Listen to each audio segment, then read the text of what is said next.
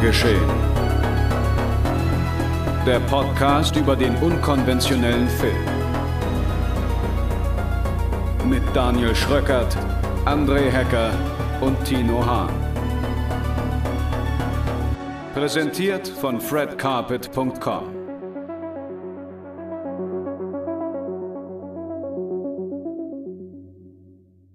Was kommt? Was wird geil? Worauf freuen wir uns wie ein Kind an Weihnachten? Das wollen wir heute klären, meine sehr verehrten Damen und Herren, mit Folge 39 von Genre geschehen.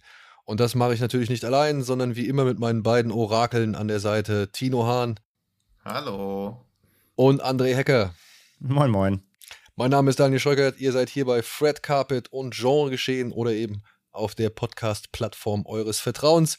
Und ja, hier ist heute kein Programm. also hier gibt es keinen Programmüberblick, denn dies ist eine kleine Spezialausgabe, würde ich sagen. Beziehungsweise es wird die wahrscheinlich kürzeste Ausgabe Genre geschehen aller Zeiten. Ich sage es jetzt hier mal mit an. Das sagst du jetzt. Das sage ich jetzt, genau. Und ja, wir wollen heute nicht über Vergangenes sprechen, beziehungsweise etwas, was jetzt irgendwie gerade demnächst erscheinen wird, sondern wir wollen einen Blick in die Zukunft werfen. Wir wollen ein paar Filme besprechen oder ein paar Titel nennen, auf die wir uns im nächsten Jahr freuen. Wir stehen kurz vor Weihnachten, wir stehen kurz vor Jahresende. Normalerweise hätte man vielleicht gedacht, oh ja, jetzt machen sie irgendwie ihre besten Filme des Jahres oder so eine Art Jahresrückschau. Nein, das machen wir erst in der nächsten Ausgabe. Denn wir sind Menschen, die bis auf den letzten Tag noch Filme glotzen wollen, um auch wirklich alles Relevante in diesem Jahr gesehen zu haben. Und deshalb mhm. lassen wir drei sogar, äh, jeder von uns lässt sich immer gerne doch wirklich lange Zeit, um irgendwie eine Jahresbestenliste zu erstellen. Und wir wollen wirklich jede Zeit oder jede Stunde nutzen, die uns zur Verfügung steht, um noch Filme zu schauen, die vielleicht in die Liste wandern können.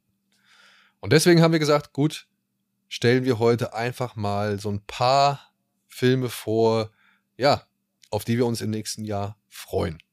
Und das machen wir so reihum. Jeder hat so ein paar Highlights, die er hervorheben wird und dann gegen Ende oder beziehungsweise nachdem wir so ein paar Filme besprochen haben, lassen wir einfach nochmal so ein paar Titel fallen, die dann auch auf jeden Fall in unserem größeren Interesse oder beziehungsweise die etwas stärker auf dem Radar sind. Und ja, kommen dann hoffentlich zu einem baldigen Ende. Nachdem ich jetzt hier schon fast drei Minuten gelabert habe. Vielleicht an der Stelle nochmal ein ja. Hinweis, weil wir auch auf Instagram nochmal ein paar Fragen bekommen haben, die Tagen irgendwie, äh, von wegen, ja, gibt es irgendwie auch Listen, wo man die Filme, die ihr besprecht, mal einsehen kann? Ist ja immer so viel. Ja, ähm, also ihr guckt in unsere Show Notes. Ähm, hat nicht jeder Podcatcher natürlich, aber bei Spotify, den großen oder auch den normalen freien Podcatchern sind die eigentlich immer dabei. Also das Showboard quasi, da seht ihr alle Notizen zur Folge. Da verlinken wir jeden Film mit Trailer und auf Letterbox, die wir besprechen. Und ihr findet auf unserem Letterboxd-Account, dem lohnt sich eh zu folgen, der heißt Genre geschehen, obviously. Ähm, da gibt es zu jeder Folge eine Liste mit allen Filmen, die ja zumindest so mehr oder weniger mehr als zehn Sekunden besprochen werden, sind da drin. Das heißt also nicht nur die Filme, die Hauptfilme, die wir reden, sondern oft kommen wir ja von dem einen auf den anderen oder reden auch über einen anderen Film desselben Regisseurs oder der Regisseurin und so weiter. Also alle Filme, die irgendwie ein bisschen mehr besprochen werden als in drei Sätzen, ähm, sind auf diesen Listen drauf. Und da habt ihr dann direkt alle Übersichten und könnt gucken, über welche Filme wir geredet haben. Natürlich mit allen Infos, die Letterbox dann eben auch bietet. Also folgt unserem Letterbox-Account. Auch den Link zum Account selbst findet ihr in den Show Notes und den sharen wir auch immer wieder mal auf Social Media. Also guckt da rein, da habt ihr einen Überblick über über alle Filme von Folge 0 an bis heute, über die wir geredet haben. Genau. So, weil ich jetzt schon so lange geredet habe, überlasse ich gerne einen von euch beiden das Feld und äh, ja, den ersten Film so gesehen. Das erste Highlight, auf das er sich freut. Ja, komm, Tino, fang du an. Also, ich fange mal an, weil ich wahrscheinlich auch den habe, der zumindest in Indien auch als nächstes starten wird, nämlich am 7.1.2022. Und dabei geht es um R oder ausgesprochen Rise Raw Revolt. Ja, ich weiß nicht, wie er jetzt heißt. Heißt er Triple R? Ist das ein Triple R-Titel? Heißt er RRR? Oder heißt, würde halt dann weiter Rise Raw Revolt? Aber ich merke schon beim zweiten Mal aussprechen, habe ich schon einen kleinen kleinen Zungenbrecher drin. Das ist der neue Film von SS Rajamouli, den der ein oder andere von euch und die ein oder andere von euch vielleicht von Bahubali und Bahubali 2 The Conclusion kennt.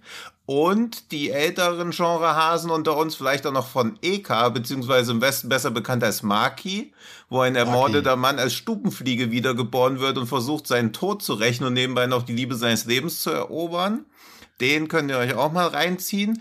Und wenn ich schon so viel über seine älteren Filme rede, liegt das auch daran, dass über Rise Raw Revolt noch nicht allzu viel bekannt ist, aber es wurde ein dreiminütiger Trailer abgefeuert, der auch hauptsächlich aus Feuer besteht. Also er zeigt viele Explosionen auf einem technisch sehr imposanten Level inzwischen, denn Bahubali 2 hat ein Budget von etwa 25 Millionen, der Rise Rory Void hat jetzt ein Budget von 40 Millionen, was alles für Hollywood-Verhältnisse relativ lächerlich klingt, aber wenn ihr euch die Bahubali 2 Sache anguckt und wie geil das teilweise schon aussieht, vor allen Dingen wie viel da aufgefahren wird, dann werdet ihr spätestens beim Rise Rory Void Trailer mit einem mit der Zunge schnalzen, denn technisch finde ich, ist das jetzt schon nicht mehr wirklich von Hollywood zu unterscheiden. Bloß wenn irgendwann so ein indischer Film nochmal die 100 Millionen bekommt, keine Ahnung, was dann abgefeuert wird.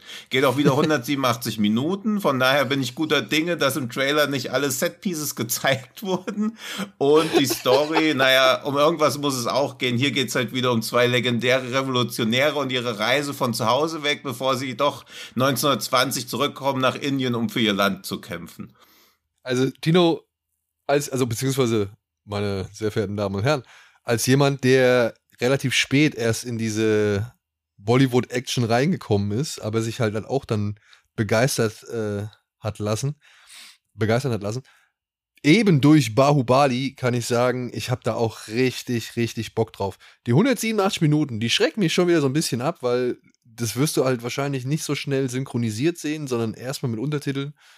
Und drei Stunden lesen ist halt auch schon wieder so eine Sache, aber die, ey, wirklich, die Szenen, allein diese ganzen, diese ganzen eingefrorenen Bilder, wenn sie halt immer wieder irgendwie einen Schlag oder so in der Luft halt einfrieren und, und, und die, oder verlangsamen, sagen wir so, das ist so geil, das ist schon wieder so exzessiv. Das ist, entweder man findet es halt aufrichtig cool oder man findet es zumindest herrlich dumm. Ja, ja, also und beides, sage ich mal, spricht für diesen, spricht für diese Filme. Und ähm, ich bin ja, wie gesagt, ich bin, ich bin ja auch erst durch, also so richtig auf den Trichter durch Bahubali gekommen. Und ich hätte niemals gedacht, ich hätte wirklich im Leben niemals gedacht, dass ich mir die beiden Filme hintereinander weg angucke, wenn ich, sag ich mal, einen Trailer dazu gesehen hätte, weil das ist eigentlich normalerweise etwas, was ich überhaupt nicht mag. Und aber trotzdem, ich bin so fasziniert von, also ich bin so gefesselt worden von dieser, von dieser ja, sowohl Ästhetik wie halt auch von dieser Einstellung, ja. Also was sie halt machen, wie sie es machen, dass sie halt irgendwie versuchen, alles zu machen. Und es ihnen egal ist, ob es jetzt mal besser oder eben mal total grottig aussieht. Aber sie machen es halt einfach. Und dieser Elan irgendwie, ich weiß nicht, das, das hat was anderes als Hollywood-Kino. Selbst wenn Hollywood-Kino, also wenn, selbst im Hollywood-Kino Filme daherkommen, die viel wollen, aber es nicht ganz so gut können oder eben nicht das nötige Budget haben, wirkt es nicht so, lustvoll, würde ich jetzt mal sagen, wie hier bei Bahubali oder Maki oder Sahu oder was weiß ich was. Das liegt halt auch stark, um mal da ein bisschen ins philosophische beziehungsweise psychologische reinzugehen, dass das indische Kino stark der Philosophie beziehungsweise der Theorie des Dramas von dem Philosophen Rasa irgendwie verankert ist und die haben nie Realität als irgendeine Art von Ziel für sich gesehen. Das ist ja oft im Westen so als Realität oder Realismus irgendwie eins der Ziele ist, die ein Film erfüllen soll. Aber bei indischen Filmen geht es halt darum, dass Kunst Emotionen oder Schönheit erzeugen soll. Und wie das erzeugt wird, ist scheißegal. Hauptsache es funktioniert. Deswegen kann da irgendwie eine Kampfsequenz kommen, wo Leute 20 Meter hoch in die Luft gewirbelt werden. Dann wird fünf Minuten lang darüber gesprochen, dass Liebe das Wichtigste im Leben ist. Dann wird getanzt, dann gibt es wieder eine Explosion. Hauptsache ist es extrem und löst irgendwas aus. Und dass das nicht in Realismus verankert ist, ist eigentlich relativ scheißegal. Das ist eher so ein Western-Ding, dass pure Emotionen dürfen nur durch was Realistisches ausgelöst werden, weil bei allem anderen sagt man schnell, es ist Kitsch und das mag natürlich auch stimmen, aber solange halt Spider-Man kopfüber von der Decke runterhängen darf, um irgendwie einen Filmkurs, einen kurzen Tanz abzugeben und man da sagt, hey, das ist cool, solange kann halt Bollywood auch machen, was es will, finde ich, solange es funktioniert. Also ist ja nicht so, dass wir jetzt an einem Mangel an realistischen Filmen dann auf einmal leiden würden. Dafür gibt's ja immer noch genug. Also. Genau. Und ja, für jedes Bahubali gibt es halt einen Vortex, von daher, das gleicht sich ja alles aus. Ja, und ich finde, ich, also ich finde, das zieht sich halt generell durch die ähm, asiatischen oder östlichen ähm, Filmregionen. Ne? Also ich meine, vergleichen wir es auch einfach mal mit dem japanischen Kino oder halt mit dem frühen Hongkong-Kino und so. Ähm, das sind ja auch alles Filme, die ihr Herz offen auf der Brust tragen, so und, und wirklich immer, ja, was wir halt als theatralisch oder overacted oder ja, kitschig oder sonst irgendwas bezeichnen, ähm, ist ja auch etwas, was zum Beispiel ein John Woo ganz, ganz äh, auf seine eigene Weise, aber eben hm. im gleichen Geiste irgendwie schon, ja, ganz groß gemacht hat. Und halt, was ihn auch groß gemacht hat. So. Und das ist etwas, was ich halt am asiatischen Kino oder am östlichen Kino, wie man immer das auch jetzt bezeichnen möchte, halt dann wirklich immer wieder genießen kann. Weil das halt eben, wie du sagst, ähm, nicht unbedingt so treu dem Realismus verpflichtet ist, sondern halt eben auch nur das abbilden soll, ja, worum es denen halt alle geht, nämlich eben die Gefühle, die großen und die großen Themen und, und ja, das, das Innere. Und das finde ich cool. Deswegen. Ja. Also ich meine, das, ja. das Schlimmste, was mir bei Bollywood bisher passiert ist, halt, dass ich den Kopf geschüttet habe. Aber was mir bei vielen Hollywood-Filmen halt passiert, ist, dass ich einfach nur mit den Achseln zucke. Und das ist ja die schlimmste körperliche Reaktion, die ein Film eigentlich hervorrufen kann. Also schüttle ich lieber den Kopf, als dass ich die Achseln zucke. Ja, ein Kopfschütteln kann ja auch in einer gewissen Weise positiv sein. Also es kann ja aus einer überforderten ja. Begeisterung auch sein, nach dem Motto, ich ja, kann ja, es also nicht glauben, halt so aber ich kann es nicht glauben, aber ich finde es super. Ja. ja, aber lieber What the fuck Momente als Langeweile. Genau, so von wegen I don't care. Oder? also muss ich halt auch sagen, selbst irgendwie ja, Cats ist jetzt ein blödes Beispiel, weil der war wirklich langweilig. Aber ja, Ne? Ja, aber das also, trifft ja irgendwie schon. Also ein Bollywood-Film ist in seinen schlechtesten Momenten auch relativ nah an Cats dran, macht aber immer noch Spaß. Ja. Und, und viele von denen sind ja auch deutlich geerdeter. Also dieser Rise Rory World wird sicherlich auch natürlich so Kitsch-Exzesse drin haben, aber gleichzeitig sehr, sehr, also nicht grounded ist das Falsche, aber gleichzeitig wirkt er ja schon eher wie ein harter Actionfilm. Ja, also ich meine, Bahubali war ja schon fast, also es war ja ein Märchen. Ja. Hm. Und ich würde den, den Rise, wie heißt der? Rise Raw We Walled. Ich, das war jetzt das letzte Mal. Es wird immer schlimmer mit diesem Raw. sag, sag lieber wieder.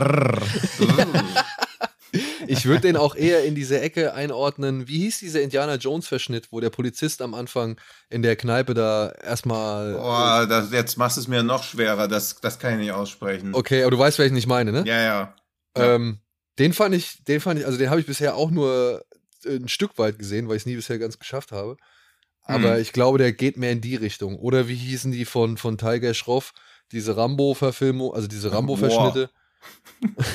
ja. Oder wie sie es nennen, W-A-R. Ja. Weil natürlich, natürlich bei War ein Punkt zwischen jedem Buchstaben muss, klar. Und wie heißt der Film, den du jetzt letztens bei Netflix irgendwie empfohlen hattest? Wo du gesagt ja, hast. der hieß Soranyachi. Halt immer, weil sie ganz oft nach der Hauptfigur benannt sind. Ich weiß aber nur, dass ich morgen Pushbar The Rise mir anschaue. Und da gibt's eine sechsminütige Actionsequenz, wo sie irgendwie mit 800 Leuten mehrere Wochen dran gearbeitet haben. Also da bin ich schon gespannt. Okay. Ja, aber ich, also wie gesagt, den Triple R, den würde ich eher in diesen Regionen verorten. Ja, ja, nicht absolut. so sehr also, in diesen historisch märchenhaften. Ja. Äh, äh, und ja, je mehr Bollywood sich auch im Westen ausbreitet, desto mehr sieht man halt auch, dass es da sehr ernsthafte Filme gibt. Also auf Netflix gibt es zum Beispiel auch diesen Artikel 15, den würde ich halt in einem Atemzug mit True Detective Staffel 1 nennen.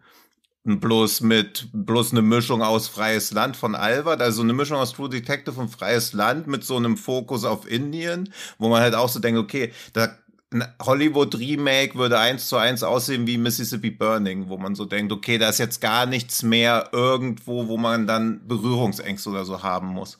Hm. Aber gleichzeitig mag ich natürlich dieses reine Überwältigungskino auch sehr gern. Ja. Gut, André. Ja, dann gehen wir nur ein paar Tage weiter im Release-Kalender quasi und haken einmal einen sehr bekannten Film ab, den sicher viele auf der Uhr schon haben, aber auf den ich mich trotzdem tatsächlich sehr freue, jetzt nach dem Material, das bisher rauskommt, ist nämlich der neue Scream. Hm. Ähm, Ich bin mhm. einfach großer Fan der Reihe und ich fand ja auch, dass die so mit Flaws aber ihre Qualitäten gehalten haben. Ich mochte den vierten auch äh, trotzdem echt ziemlich gerne und äh, mochte auch die erste Staffel der Serie echt gerne. Und ich finde, das Konzept hat immer noch irgendwie Hand und Fuß und ja, es ist halt die große Frage, ob dieses Comeback jetzt, ja, es sollen ja alle wieder dabei sein. Eve Campbell ist dabei, Courtney Cox ist dabei, David Arquette ist dabei, plus dann eben wieder ein neuer junger Cast. Und ja, 25 Jahre eben nach den alten Woodsboro-Morden geht das ganze Spiel wieder los. Und ja, ey, ich finde den Trailer echt spannend. Da sind ein paar coole Sachen wieder drin, die einerseits an die alten Filme erinnern, ganz, das Ganze mit, ein bisschen mit der Moderne verknüpfen. Allein das neue Poster, wo halt einfach auf dem Poster draufsteht, der, der Killer ist auf diesem Plakat. Und dann alle, alle, alle Figuren drauf sind, die irgendwas Film mitspielen. Aber das ist wieder, das ist halt so das, das, das alte äh, Scream-Satire-Ding. Das mag ich halt einfach gerne. Und ey, der Film kann kompletter Rotze werden, das werden wir im Januar sehen. Aber so was bisher bekannt ist, was ich gesehen habe, ähm, ich habe da trotzdem Bock drauf. Und vielleicht wird es eine kleine Frühjahrsüberraschung so. Und ich meine, was kann Scream groß noch neu machen? Nicht viel. Aber wenn er wieder irgendwie nachher mir ein cleveres, äh, halbwegs cleveren Twist hinkonstruiert und ich ein bisschen miträtseln kann und das Ganze eine gewisse Härte hat, eine Spannung hat, ey, warum nicht? Da, da, wenn das mein Fanherz irgendwie so ein bisschen äh, ansticht, dann äh, bin ich da eigentlich ganz zufrieden, glaube ich, nachher. Also ich habe da irgendwie Bock drauf.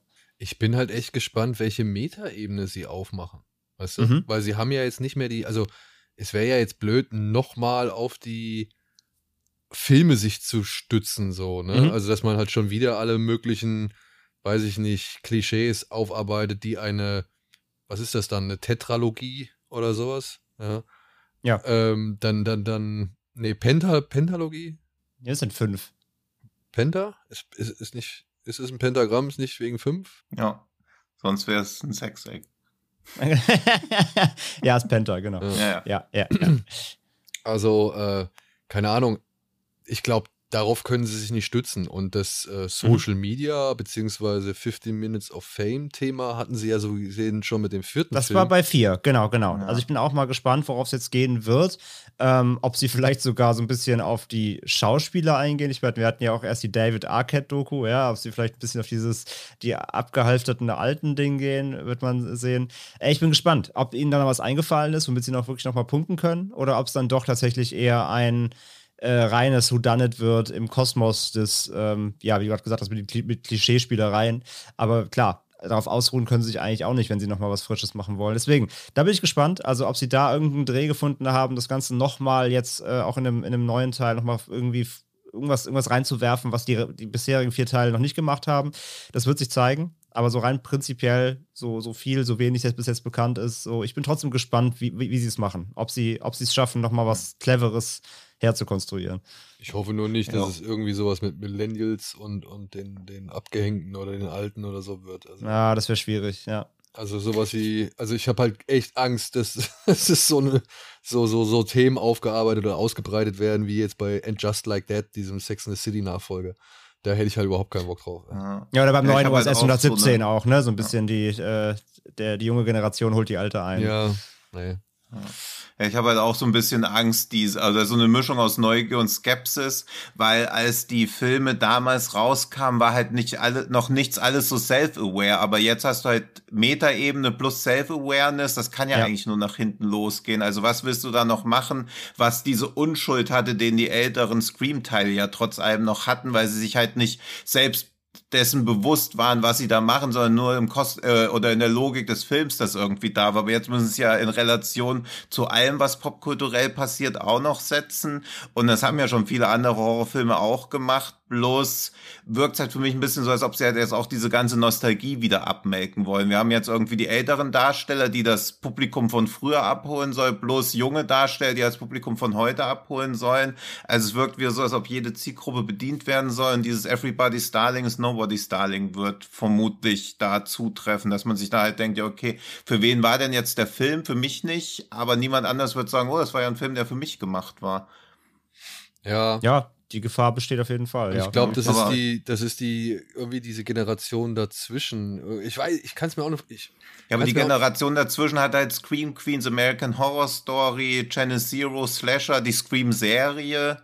Also die haben halt alles schon irgendwie gehabt. Also ich habe dasselbe Problem wie jetzt mit dem kommenden Matrix auch, dass ich mir natürlich irgendwie wünsche, dass das gut wird, mir aber gar nicht vorstellen kann, wie das gut werden kann. Also es wäre eine faustdicke Überraschung, wenn wenn ich aus Scream rauskommen würde und denken, krass, das das hat mich ja richtig weggeblasen jetzt. Vor allem, vor allem wird es für Scream nochmal ja, umso schwerer. Wir hatten jetzt, wir hatten jetzt Ghostbusters, wir hatten jetzt Spider-Man, dann kommt hm. Matrix. Das sind alles Filme, die sich auf bereits Vorhandenes stützen. Ja. Und äh, ein, ein Großteil seiner Zuschauerschaft, meiner Ansicht nach, damit halt abholen wollen, dass sie halt genau an diese alten Filme erinnern und diese Gefühle rezitieren und so weiter. Mhm. Was halt meistens dann halt, und das kann man halt auch nicht abstreiten, auf Kosten der Geschichte geht, so, ja, mhm. weil es halt im Mittelpunkt eher steht, irgendwie diese, genau, diese Easter Eggs, diese bekannten Momente oder Gefühle und äh, ja, weiß ich nicht, äh, möglichst vertraut ist auch von den, von den Schauwerten her ja. zu, zu erzeugen und dadurch irgendwie immer so ein bisschen sowohl eine eigene Identität als auch eine, sage ich mal, schlüssige Geschichte oder etwas, eine, eine, vernünftig erzählte Geschichte irgendwie außer Acht mhm. lassen. Mhm. Und wenn Scream jetzt genau auf die gleiche Kerbe oder genau, genau die gleiche Kerbe schlägt, dann könnte es echt schwierig haben nach drei Filmen, die jetzt halt schon wirklich, ne, die mal mehr, mal weniger geschickt irgendwie die Nostalgie, Nostalgie bedienen, aber halt vor allem Nostalgie bedienen so. Und ähm, ja. wir hatten das, und das sind nur drei prominentere Beispiele. Wir hatten noch ein paar andere Filme in diesem Jahr, und wie unser Kollege David Hein das auch schon jetzt irgendwie in seiner Review festgestellt hat, ist es jetzt echt ein krasser Trend geworden, ne? dass das Hollywood jetzt irgendwie versucht, auf die coole Art und Weise das so zu machen, aber mhm. auch nicht realisiert, dass es so cool ist, vielleicht das ist, aber auch nicht unbedingt hilfreich ist. So, ja? Hm. Ja, ein Indikator auch beim neuen Scream auch wieder dafür halt, ne? Es ist halt keine 5 dahinter, ne? Also es ist wieder einfach Scream. Ja. Also auch wieder so dieses, ja. dieses halb, dieses der, der, Gedanke des Reboots, ohne eins zu sein, sondern es ist trotzdem eine Fortsetzung. Das finde ich auch immer so schwierig, dass du wieder dann zwei Filme hast, die genau gleich heißen in der Reihe, obwohl es im Grunde eine Fortsetzung ist, nur um dann wieder nicht die fünf davor stehen zu haben, um die jungen Leute zu vergrätzen. Das ist ja auch wieder so ein Klassiker. Mhm. Also ja, ey, ich verstehe die Bedenken komplett. Ja, ich hoffe, dass sie vielleicht nicht zutreffen. Also wenn das ein halbwegs solider Slasher wird mit irgendeinem mit einem cleveren Kniff, bin ich, glaube ich, ganz zufrieden.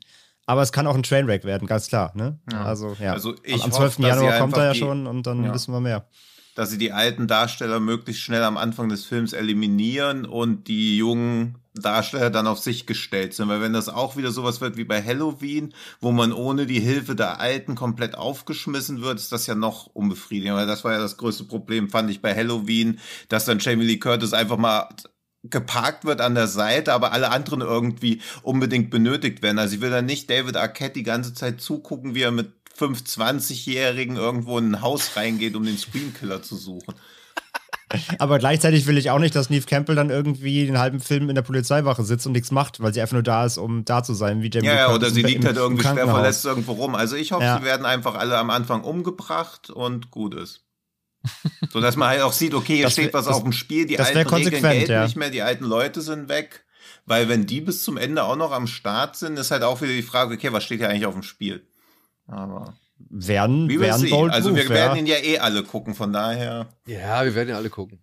Ja, ja. aber ähm, wie gesagt, ist ein, ist, ein, ist ein leichter Pick, aber wie gesagt, trotzdem, ich finde, der gehört drauf. Ich äh, ja. würde, ja, ja, ich würde dabei diese Auswahl mal kurz nehmen um auf einen weiteren Film hinzuweisen, auf den meiner Ansicht nach doch schon einige Leute gespannt sind. Ich weiß mhm. nicht, wie es bei euch aussieht, aber ich bin schon auch daran interessiert. Aber ich könnte mir auch vorstellen, dass der eine ähnliche, ja, dass er halt äh, auch ähnliche Probleme kriegen könnte. Und deswegen würde ich noch nur kurz abhandeln wollen.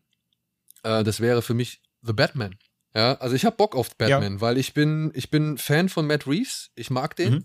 Ich bin gespannt, wie Pattinson das macht. Ja aber ich muss auch zugeben, dass nach dem ersten Trailer oder dem letzten Trailer jetzt, ähm, dass ich da schon so ein bisschen was anderes erwartet hatte. Also, dass mich das jetzt alles schon eher wieder so an die Filme von Nolan erinnert. Und nicht irgendwie, ja, wie vielleicht erhofft oder beziehungsweise wie schon auch an anderen Stellen mal irgendwie erhofft, dass es vielleicht mehr so ein bisschen wieder in die Detektivgeschichte geht. Ja, das wirkt jetzt alles schon wieder groß, nach großen Bildern, großen, weiß ich nicht, äh, großen Duellen und so. Und Auch, aber. Und viel Wut und viel Düsternis. Ja, ja, aber halt eben auch nach äh, ziemlich vielen Bildern oder sag ich mal, äh, ja, Gefühlslagen, die wir eigentlich schon durch Nolan und so viele andere schon erforscht oder abgebildet gesehen haben. Ja, also das, das weiß ich nicht. Also ich könnte mir vorstellen, dass wenn Reeves auf, weiß ich nicht, aufgrund des Studios auch oder auf Druck des Studios oder auf Wunsch des Studios wieder sich an gewisse Dinge halten muss, dann, ja, weiß ich nicht, ob The Batman so ein riesengroßer Erfolg ist. Zumal ja halt, und das ist so etwas, was Tino wahrscheinlich äh, auch dann sagt, oder beziehungsweise wo Timo mir vielleicht zustimmt, dieses The vor Batman davor, das wird dem Film auch wieder, glaube ich, ein bisschen äh, zum Verhängnis werden, so. Ja, weil man jetzt nicht wirklich versteht, ja, was ist das denn jetzt schon wieder?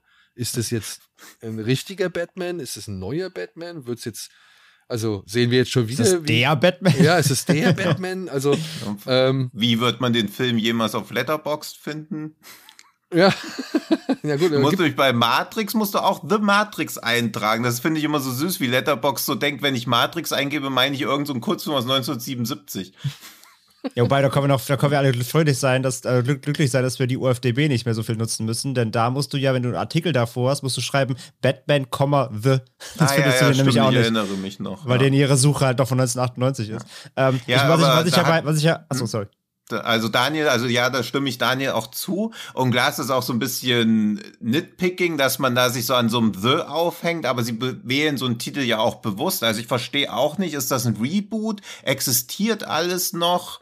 Ist das parallel? Ist das was komplett anderes? Keine Ahnung. Also, aber für mich war Batman halt auch noch nie irgendwie dieser Detektiv. Das war er für mich immer nur in den Spielen. In den Filmen habe ich das noch nie so wahrgenommen. Also deswegen habe ich gerade die entgegengesetzte Wahrnehmung, dass The Batman für mich der erste, oder in meiner Meinung der erste Batman ist, wo es mehr um diese Detektivsache geht, weil er auch diese ganze Serienkiller-Handlung zu haben scheint, wo es wieder darum geht, endlich mal irgendwie was rauszufinden. Deswegen bin ich da gespannt also auf die Batmans davor, was aber jetzt auch nicht so viel zu sagen hat, weil mich Batman immer relativ kalt gelassen hat. Aber auf den habe ich Bock, gerade weil er so aussieht wie diese düsteren Serienkiller-Filme aus den 90ern. Ja, ja, wie gesagt, also anhand der Trailerbilder fand ich, dass es dann doch wieder mehr in Richtung Action und große Bilder und große Setpieces und irgendwie große Auseinandersetzungen äh, geht. Ich dachte, der Film wird ein bisschen intimer, weißt du?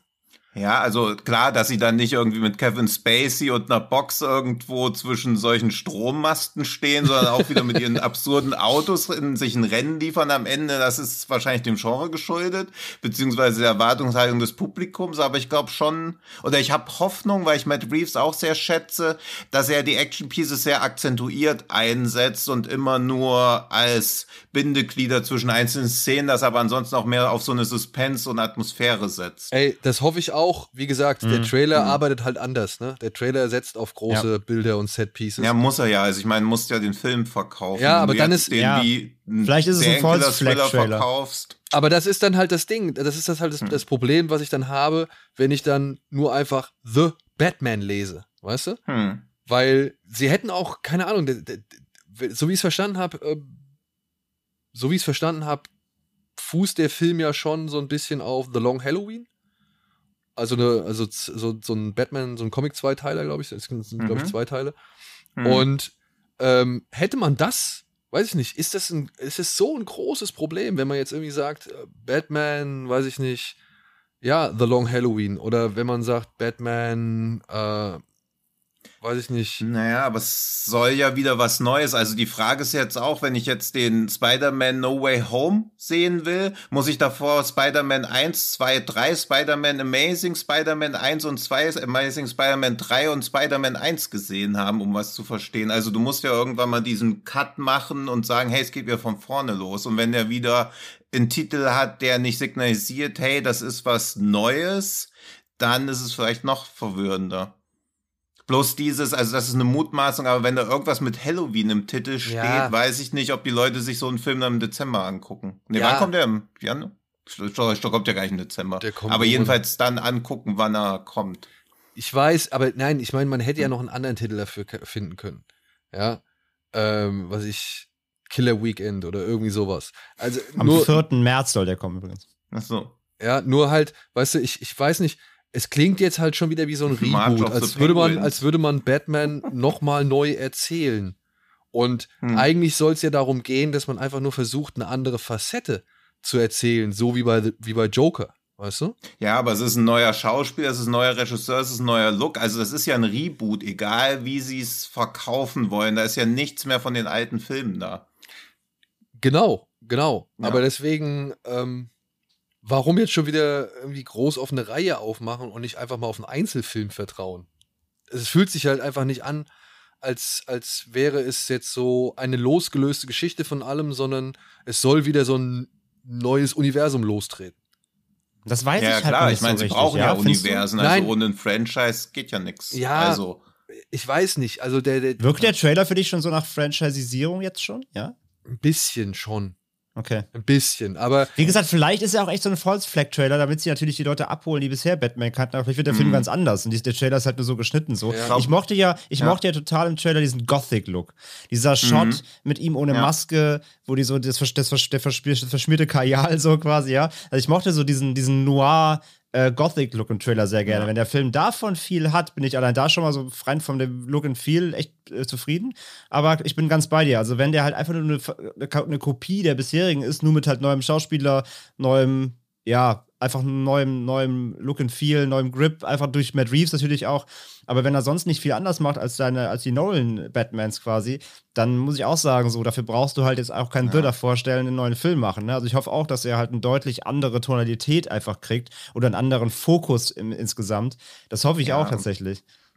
Und ich meine, du hast ja beim Trailer zwei Minuten, um Leute dazu zu bringen, reinzugehen. Und dann hast du 150 Minuten, um sie dazu zu bringen, diese neue Ausrichtung von Batman zu Ja. mögen. Also deswegen, also ein Trailer soll ja einfach nur Leute locken. Ja, ja. Ey, wie gesagt, das sind nur so die Gedanken, die ich mir jetzt halt Ja. gemacht habe, Ja, so ein paar klar. Ängste, die ich habe und Be Befürchtungen, weil, wie gesagt, das ist halt schon spürbar, dass sich gewisse Studios oder gewisse Filme halt nicht mehr auf das konzentrieren oder nicht zu sehr auf das konzentrieren, worauf sie sich eigentlich konzentrieren sollten, sondern sich auf Mhm. neue Dinge konzentrieren, von denen sie halt, ja, sich möglichst viele Zuschauer erhoffen und eben möglichst Ja, viel aber das Rendite. ist ja leider das Einzige, worauf sich Studios konzentrieren sollten. Also alles andere ist ja ein schönes, naives Wunschdenken von uns, dass sie sich auf gute Filme konzentrieren. Aber ich meine, es müssen halt möglichst viele Leute gucken, fertig. Ja, ja.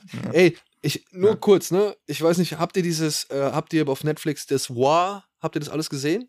Ja, nee, leider noch nicht. Ich habe die ersten beiden Folgen jetzt gesehen. ich ja? habe drei geguckt. Ja. Und die Mhm. erste Folge fand ich, ähm, die war vom Ansatz her echt, äh, ja, mal was anderes, fand ich ganz lustig. Da hat eine Frau halt aus der Perspektive ihres jüngeren Ichs halt erzählt, wie es war, im Sommer in den 70ern zum ersten Mal weißen Hai zu sehen und zu sehen, wie, war- wie der weiße Hai irgendwie, ähm, sag ich mal, so einen Siegeszug angetreten hat. Und sie sagt halt auch, ne, sie hat halt irgendwie, am, sie hat sich ein Ticket geholt mit ihrer Schwester zusammen am, am, am Vormittag oder so und hat ihrer Mutter gesagt, ah ja, dadurch, dass wir halt irgendwie immer wieder reinschlüpfen oder sonst irgendwas, musste mich am Abend erst wieder äh, abholen.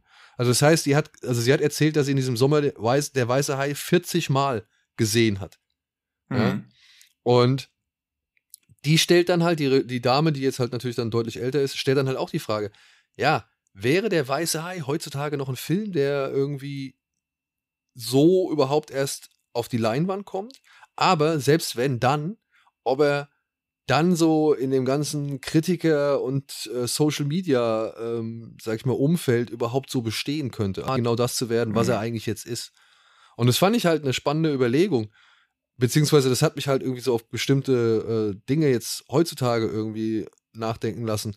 Und Ja. ja, wäre der weiße Hai heutzutage ein Erfolg? Aber glaub nicht. Also die Halbwertzeit ist ja auch viel geringer. Also wann gab es wirklich mal das letzte, was so eine universelle Angst ausgelöst hat, beziehungsweise wirklich so ein weltweites Phänomen war, wo man danach gesagt, ich gehe nicht mehr ins Wasser oder so. Selbst so Filme wie Arachnophobia, die ja blockbustermäßig überhaupt keinerlei Relevanz hatten, aber immer wenn es um Spinnen geht, also Leute wissen ja nur, dass Angst vor Spinnen Arachnophobia heißt, weil es diesen Film gab oder so. Also selbst sowas wie Mac, der ja viel mehr eingespielt hat als der weiße Hai, ist ja einfach so ein Fire Ja, ja, genau.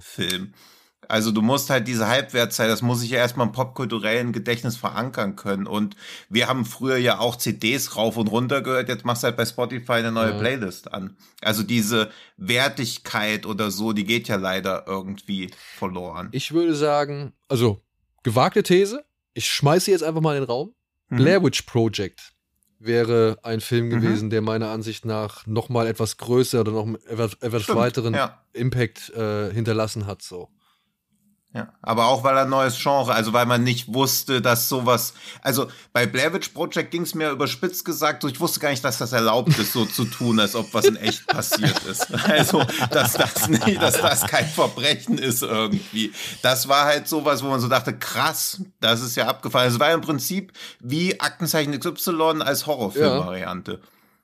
Nur, dass keiner gesagt, nur, dass vorher nicht Eduard Zimmermann gesagt hat, wir scheiden jetzt mal in die Schweiz, was da wieder Schlimmes passiert ist.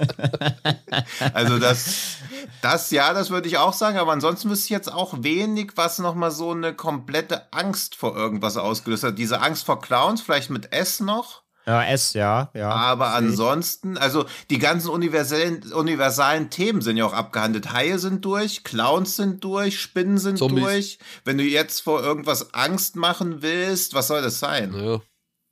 Deswegen klappt immer das Unbekannte. ja, selbst, selbst Kometeneinschläge, also sowas wie Don't Look Up, wäre zum Beispiel vor 30 Jahren bestimmt auch, hätte ein Achtung, Knallergag hätte einen größeren Deep Impact gehabt. aber, heute weiß, aber heute weißt du, ja. dass, dass, äh, dass die Crew von Armageddon uns retten wird. Ja, ja eben. Und über Oder Armageddon Bezos. und Deep Impact kommen wir heute später nochmal zu sprechen, um mal ein bisschen Foreshadowing Oder Elon Musk schießt, schießt den Komet mit seinen Satelliten ab, genau. Ja. Worauf kommen wir heute nochmal zu sprechen? Deswegen, also die, die Universal auf Deep Impact und Armageddon kommen wir heute okay. nochmal zu sprechen. Ich will nur ein bisschen Foreshadowing schon betreiben. Und die Universalängste sind ja halt alle schon. Kind ist weg, ist auch schon abgehandelt durch ganz viele Sachen. Ich glaube, da gibt es nicht den universellen Film. Exorzist.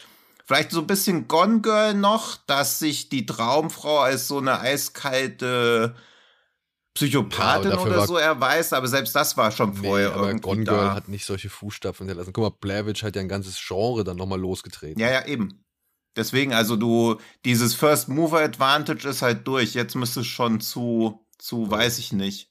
Und so Filme, die eine Pandemie schon mal irgendwie zum Thema hatten, wurden halt, glaube ich, als zu unrealistisch verworfen. Deswegen konnten die nur wirklich so einen Impact machen. Und jetzt haben wir sie und dann die, die da sind, naja, da sagst du halt ja. nur, okay, willkommen. Naja. Also ich glaube, das ist irgendwann durch. Du kannst nicht mehr irgendwas kannst nicht zum zweiten Mal irgendwas zum ersten Mal ja. machen. Obwohl, das würde mich jetzt zu dem Film bringen, der unerwartet ganz, ganz heiß oder beziehungsweise ganz, ganz weit oben auf meiner interessiert mich doch sehr Liste gelandet ist. Aber eigentlich ist ja Tino dran, wenn wir weiter rum Ja, gut, Entschuldigung. Ach so, aber sag mal, nee, wer also, es ist und ob ich es hören ich will, jetzt, Also The Batman wäre bei mir nicht der allerheißeste so, aber auf The Batman freue okay. ich mich Jetzt kommt der heißeste. Na, jetzt okay, kommt einer, der wirklich, ich, ey, ich habe richtig, richtig Bock. Ich habe richtig, richtig ja, Bock auf Everything, Everywhere, All at Once. Nachdem ich den Trailer jetzt gesehen mhm. habe, ja. ähm, wirklich, ich habe echt richtig Bock. Mir hat an diesem Trailer so viel gefallen. Ich fand das und dann halt zu wissen von, dass der halt von den Swiss Army Man Jungs ist, also von den Daniels, so gesehen. Ja, die ähm, Daniels, genau. Mit Michelle Yeoh, die hier in die Hauptrolle gepackt worden ist. Michelle Yeoh. Das freut mich so über alle Maßen. Dann hast du Jamie Lee Curtis in dieser komischen Perücke und wirklich in eine, weiß ich nicht, in einer Kostümierung, die so fernab von dem ist, was ich halt von ihr bisher kenne.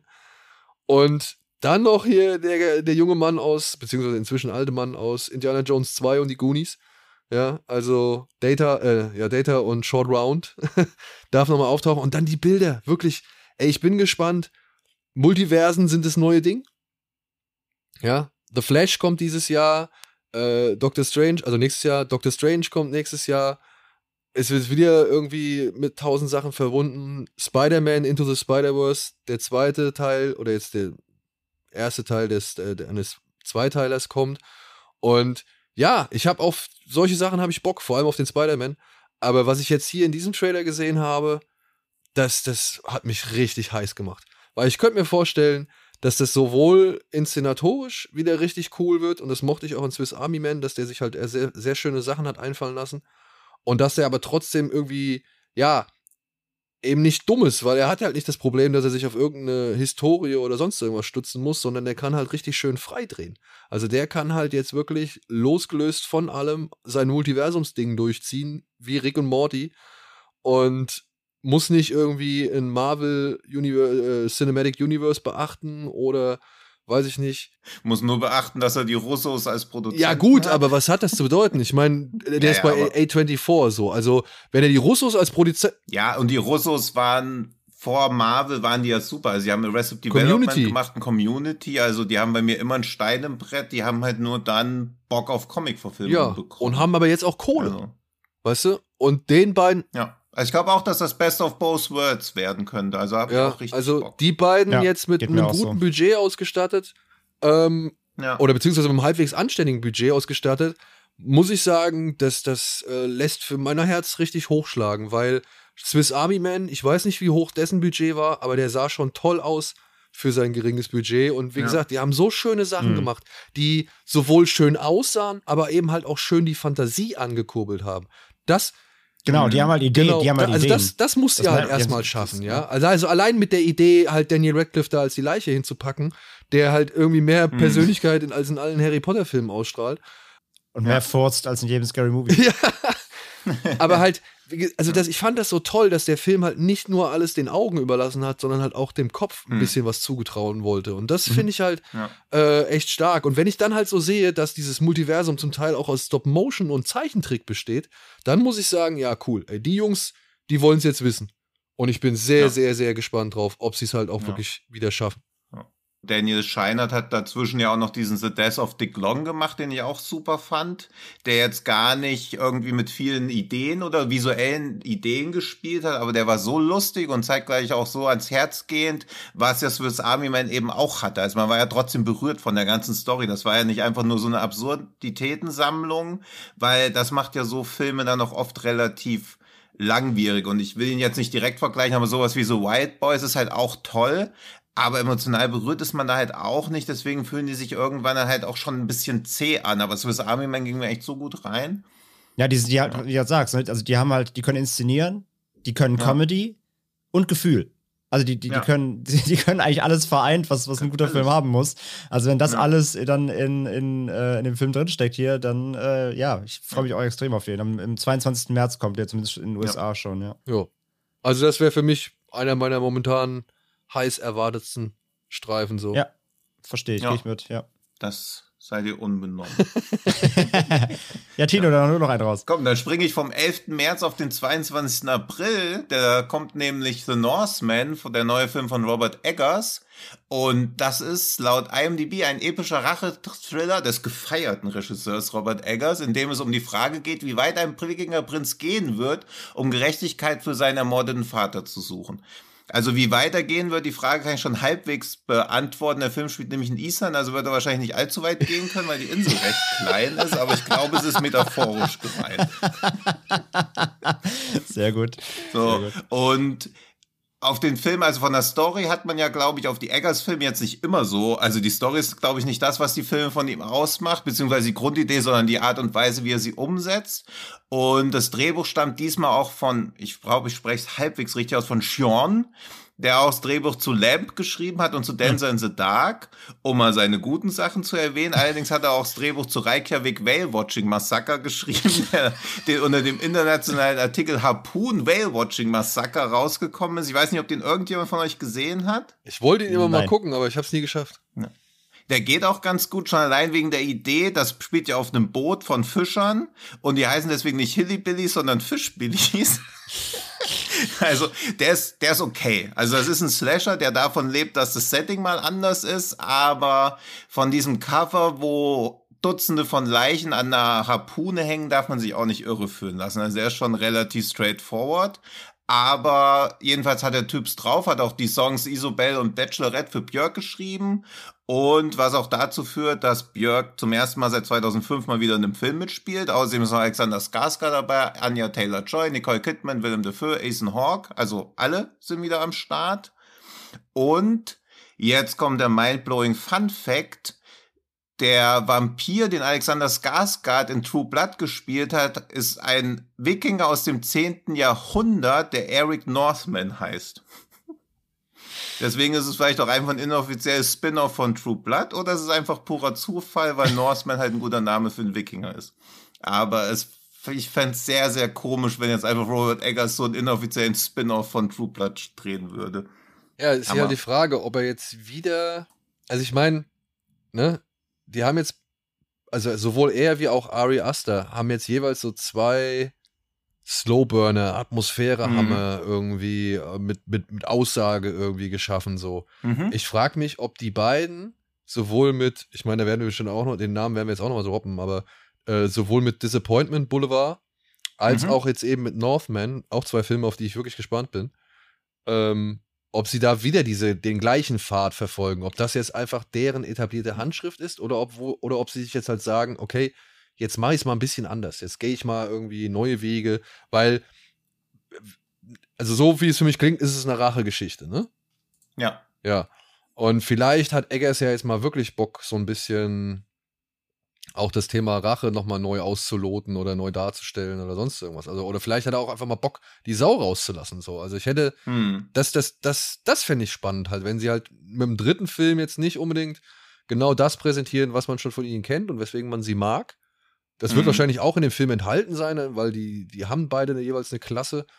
Und ich glaube auch nicht, dass diese Klasse irgendwie jetzt schlechter wird, aber vielleicht halt, dass diese Klasse halt mal anders angewandt wird. So, das, das fände ich irgendwie spannend und überraschend so. Also ich hoffe, sie sind da in der Richtung unterwegs oder denken sich da ähnliches.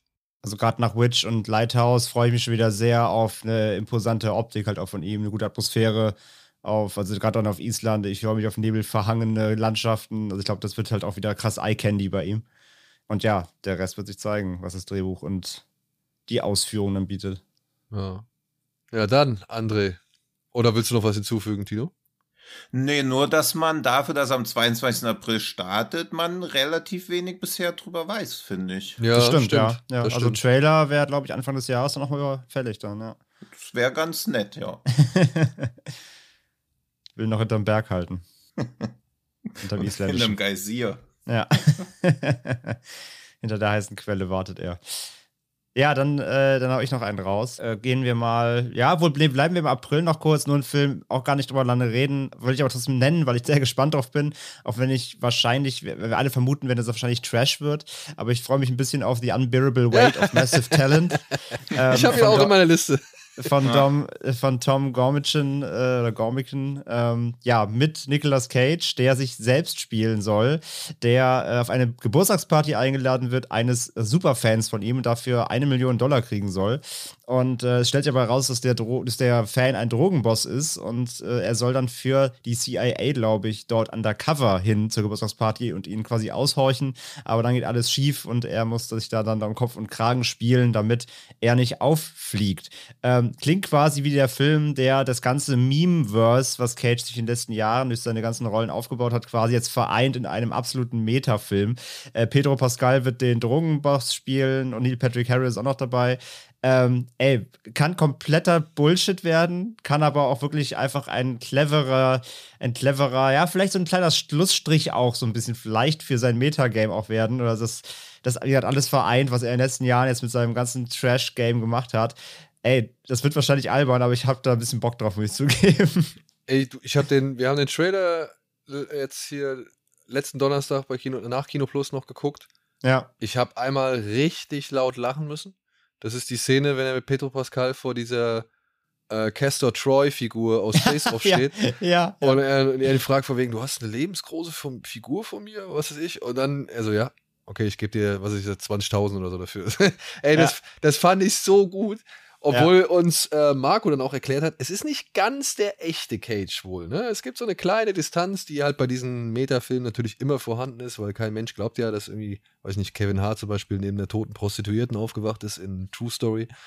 Ähm, er ist nicht der, also nicht so ganz der Nick Cage, weil er wird hier mit K geschrieben. Und ich glaube, er wird auch nur Nick Cage genannt im Film, wenn ich es jetzt richtig ja, verstanden habe. Ja, stimmt, ja. Nick heißt ja. er, ja. Ja, ja, aber ja. es wird halt, glaube ich, sehr viele Referenzen geben, halt natürlich auf seine ganzen alten Filme. Ich glaube, da wird halt richtig viel durchgeholt von seinem ganzen Schaffen so. Und wenn sie da so, also nennen wir es den Scary Movie der von Nicolas Cage so ein bisschen, wenn es so sein Spoof wird, wo er mal seine ganze Karriere so ein bisschen, was er ja eh schon quasi macht, aber jetzt hier mal vereint, äh, clever aufs Korn nimmt so äh, und genug, äh, ja, genug, genug Selbstironie hat der Mann ja definitiv, das wissen wir alle. Ähm, dann kann das, glaube ich, echt ein ganz unterhaltsames Ding werden. Ich meine, ist auch überfällig, ne? Jean-Claude ist ihm ja schon ein paar Jahre voraus. Ja, das schon.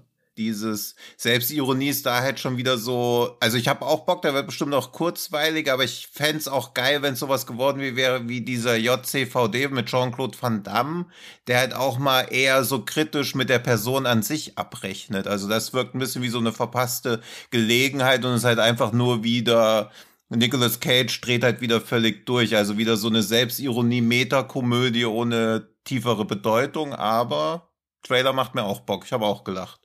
Ich meine, ich habe auch bei Killing Gunther gelacht mit Arnold Schwarzenegger. Also ich, soll, ja, solche, gut, Filme, solche Filme, so albern sie auf dem Papier auch sind, ja. können ja doch durchaus echt viele unterhaltsame Momente liefern. Von mhm. daher, ähm, ja, ich habe da Bock, ich habe da Bock drauf. Kommt im April in den USA, also mal gucken, wann er bei uns dann erscheint. Bei uns heißt er, glaube ich, auch nur Massive Talent. Da fehlt ja, Massive Talent. das Unbearable Weight Off fehlt bei uns, ja. ja.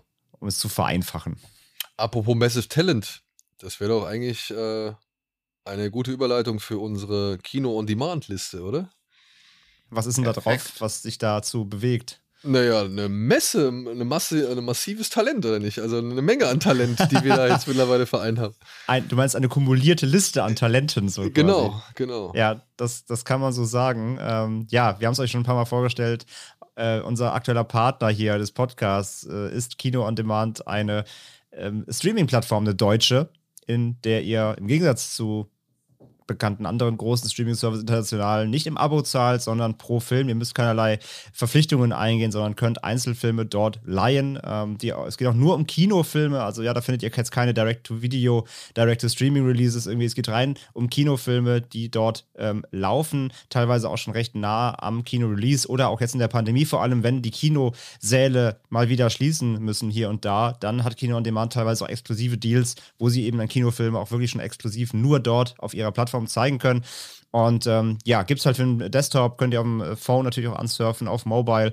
Und äh, zudem gibt es auch noch einen schönen Deal ähm, weil das Ganze eben wirklich zusammen mit Kinos entstanden ist in der Absprache. Wenn ihr den ersten Film leiht, bekommt ihr einen 5-Euro-Kinogutschein und dann bei jedem fünften geliehenen Film bekommt ihr auch noch einen 5-Euro-Kinogutschein für ein Kino eurer Wahl aus über 800 Teilen Kinos in Deutschland. Also ähm, Kino on Demand als Streaming-Plattform ist auch ganz wichtig, dass das Kino an sich erhalten bleibt. Deswegen wäre auch diese äh, Plattform ähm, sehr, sehr unterstützenswert auch finden generell, weil es einfach um Filmliebe dort auch geht und, und die Kinoliebe vor allem.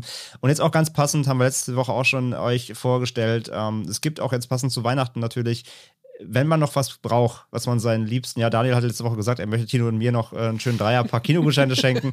Äh, wenn ihr noch nicht, wenn ihr noch irgendwo, weißt du, wenn ihr Last Minute noch ein Geschenk braucht, die Läden sind schon alle äh, zu und ihr wisst nicht, was ihr eurem äh, besten Kumpel, eurer Freundin, eurem Ehemann, wem auch immer schenken wollt und der ist, der, die ist filmverrückt. Es gibt auch Geschenkgutscheine für Streamings, eben Dreier, Fünfer und ähm, äh, größere Pakete auch, wo auch dann zudem das Kino wieder mit unterstützt werden kann. Denn es gibt quasi ein Liebhaberpaket für Kinos, wo dann 5 Euro von dem Geschenkgutschein auch direkt wieder an Kino gespendet wird. Also auch da kann man dann auch Kinos was Gutes tun und noch jemanden beschenken. Das ist doch eigentlich ganz nice. Und ähm, ja, in unseren Shownotes findet ihr auch den Link kino-on-demand.com slash Genre da findet ihr Daniels äh, besagte Talentshow, nämlich eine kuratierte Liste von uns ähm, rund um diverseste Filme, die wir euch ja jetzt hier auch schon mehrfach genannt haben. Ja, also da ist Minari drin, da ist Pick drin, den wir auch hier schon bei uns hatten. Der Rausch ist drin mit Mats Mikkelsen. Äh, L, genau, von Paul Verhoeven.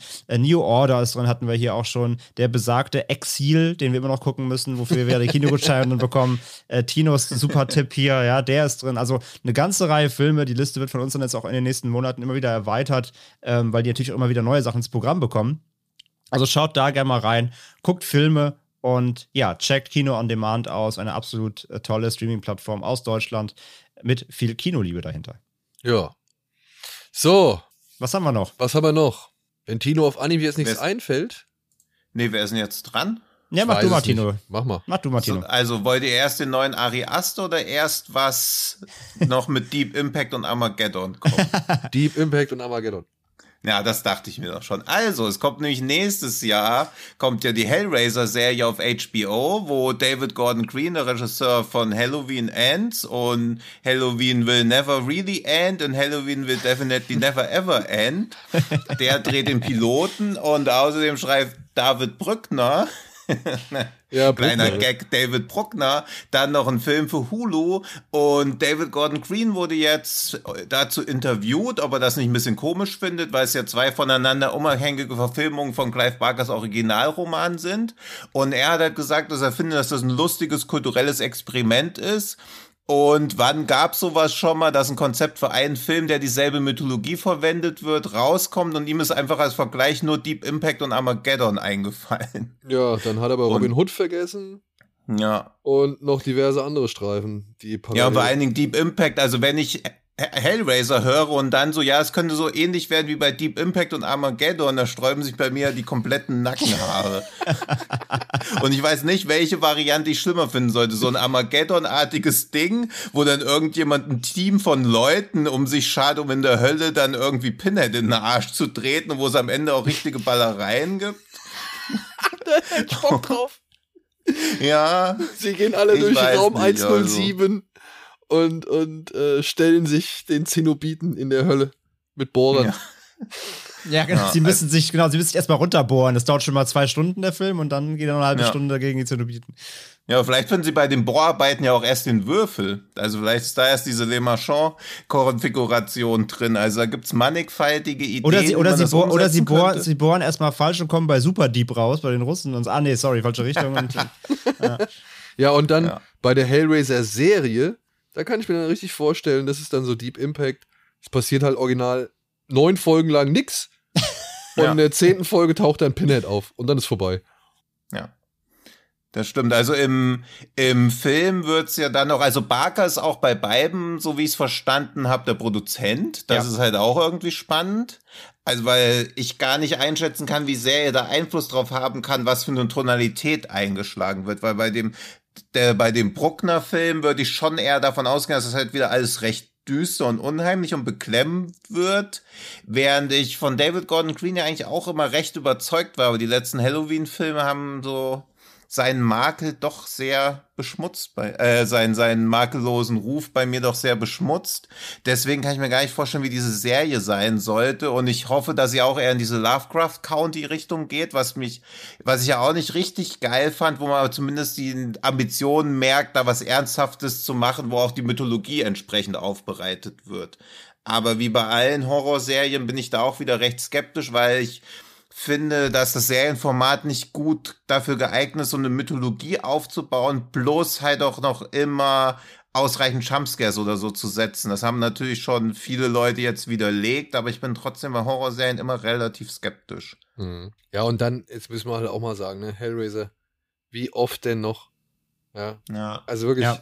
Ähm, Ja, aber jetzt wirkt es ja wenigstens mal wie ein Qualitätsreboot. Also jetzt wirkt es ja mal so, als ob sie es mal im Luxus-Remix machen. Also andere war ja einfach nur Offenbarungseid teilweise. ja.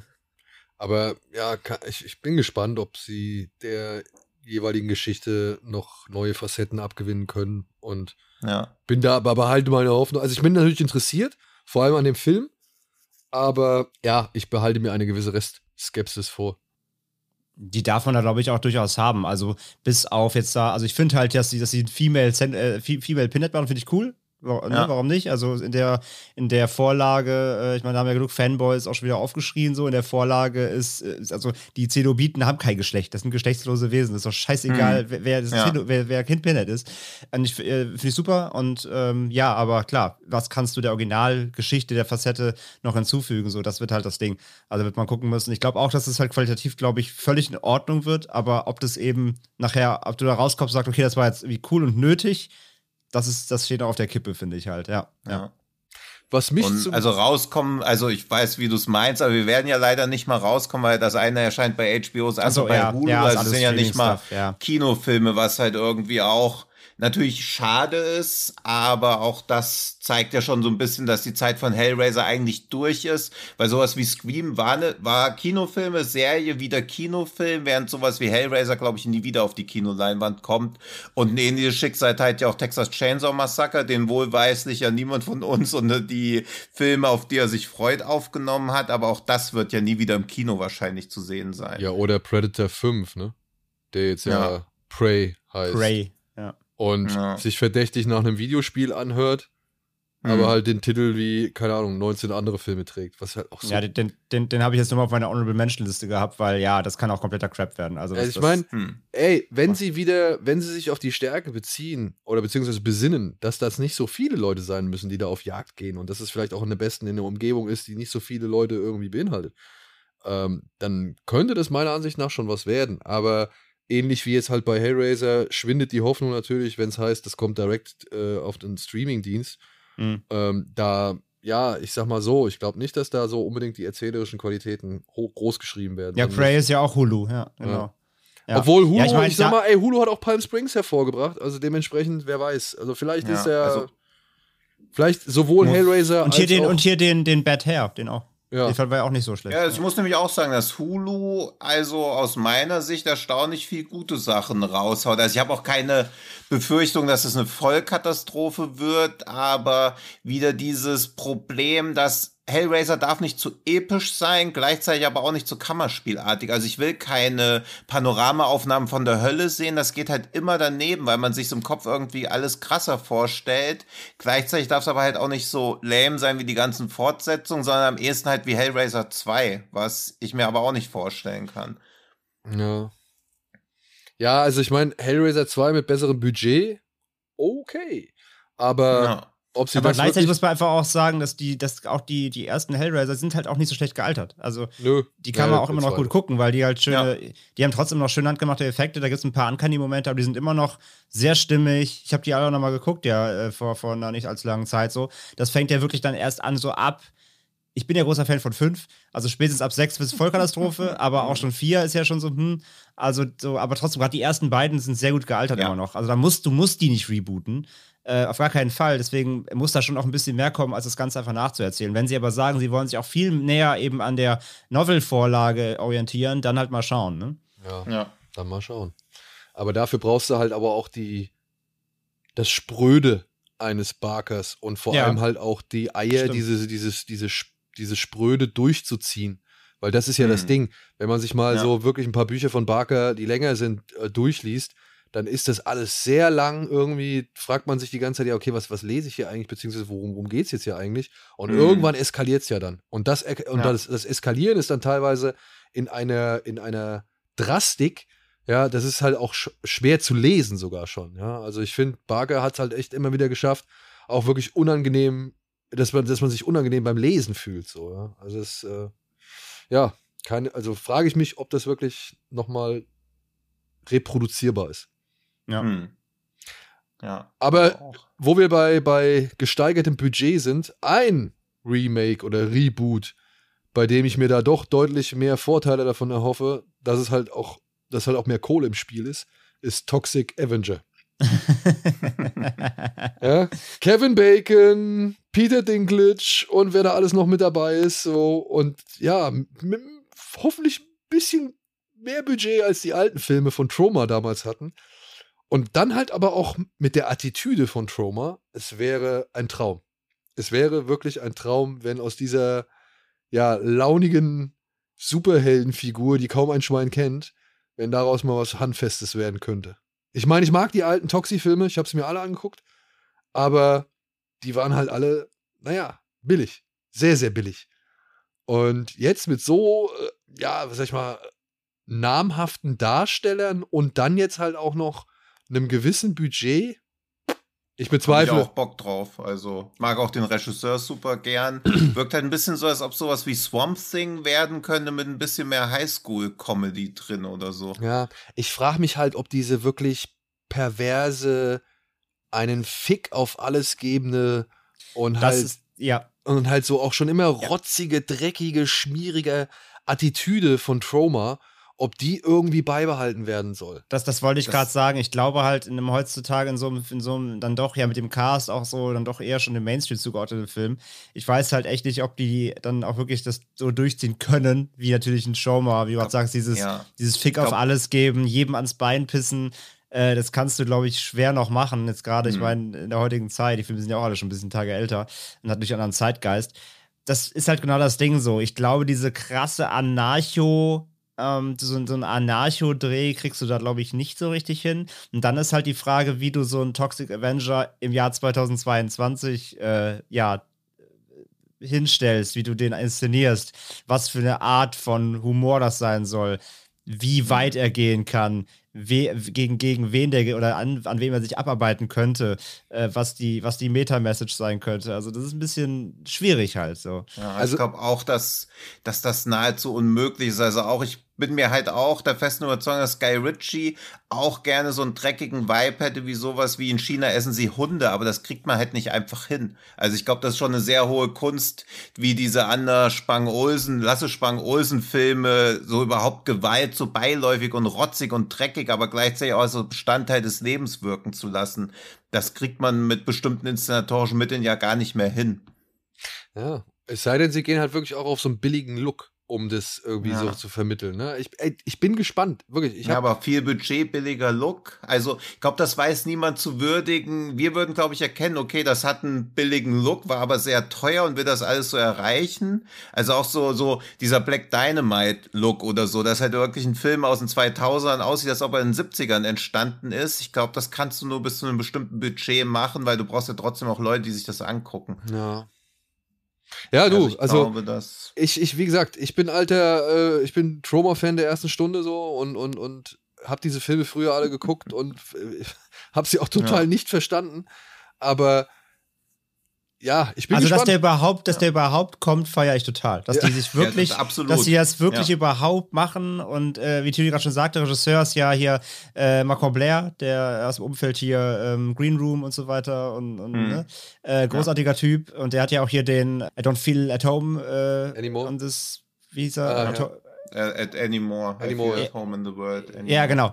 Der, der, war, der war nicht perfekt, aber war auch gut. Ich mag seine Handschrift. Der hat auch eine, eine der ist einfach ein, ja, der schafft es halt so Indie zu machen, aber ein bisschen größer als das und irgendwie trotzdem dabei so sehr viele Leute abzuholen, habe ich das Gefühl. Also der, der hat ein gutes Händchen, glaube ich. Und ey, ich glaube, der Typ ist halt selber auch so ein Fan. So, also mhm. das, das glaube ich. Das, das, ist wahrscheinlich wie Kevin Smith für Comics, ist er wahrscheinlich auch so für, für B-Stuff. Ja. Das kaufe ich dem, glaube ich, ab.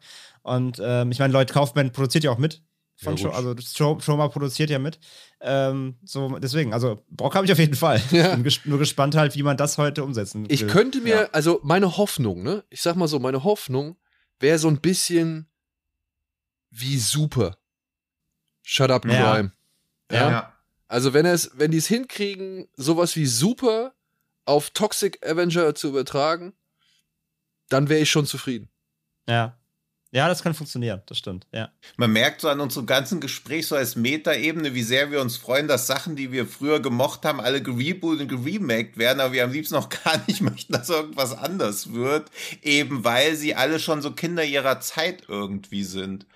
Also ich könnte mir zum Beispiel auch, wenn jetzt so Brut der Nacht, dieser Kabal von Clive Barker, wenn er heutzutage geremaked werden würde, das ist ja ein Film, der sich prima für so ein 100 Millionen Dollar Budget anbieten würde mit den ganzen Kreaturen und so. Aber gleichzeitig würden wir, glaube ich, dann auch denken, puh, das ist ganz schön daneben gegangen. Also das ist echt schwierig, diesen Zeitgeist irgendwie zu bewahren und auch diesen individuellen Look, den die Sachen damals hatten und der sie auch groß gemacht hat. Ja. Deswegen, ja, ich würde sagen, wir feuern noch mal so ein paar Titel einfach kurz raus, bevor wir dann so langsam mal Richtung. Ich würde doch, ich würde gerne noch einen, ja. noch einen so einen Hauptpick bei mir, weil dann wäre ich auch langsam, also beziehungsweise zwei, einen kommen wir wirklich ganz kurz, weil da gibt's noch nichts mhm. zu. Ich freue mich mega auf den neuen Jordan Peely, Nope. Ah. Der kommt am 22. Mhm. Juli raus, wieder mit Daniel Kaluuya, ähm, Steve Join, Steve Join ist dabei. Man weiß nichts, nur kennt nur das Poster mit der Wolke es soll wieder was Horror-Terror-mäßiges werden, aber natürlich wahrscheinlich wieder in seinem, natürlich in seinem Comedy-Mantel irgendwie, slash Metasatire.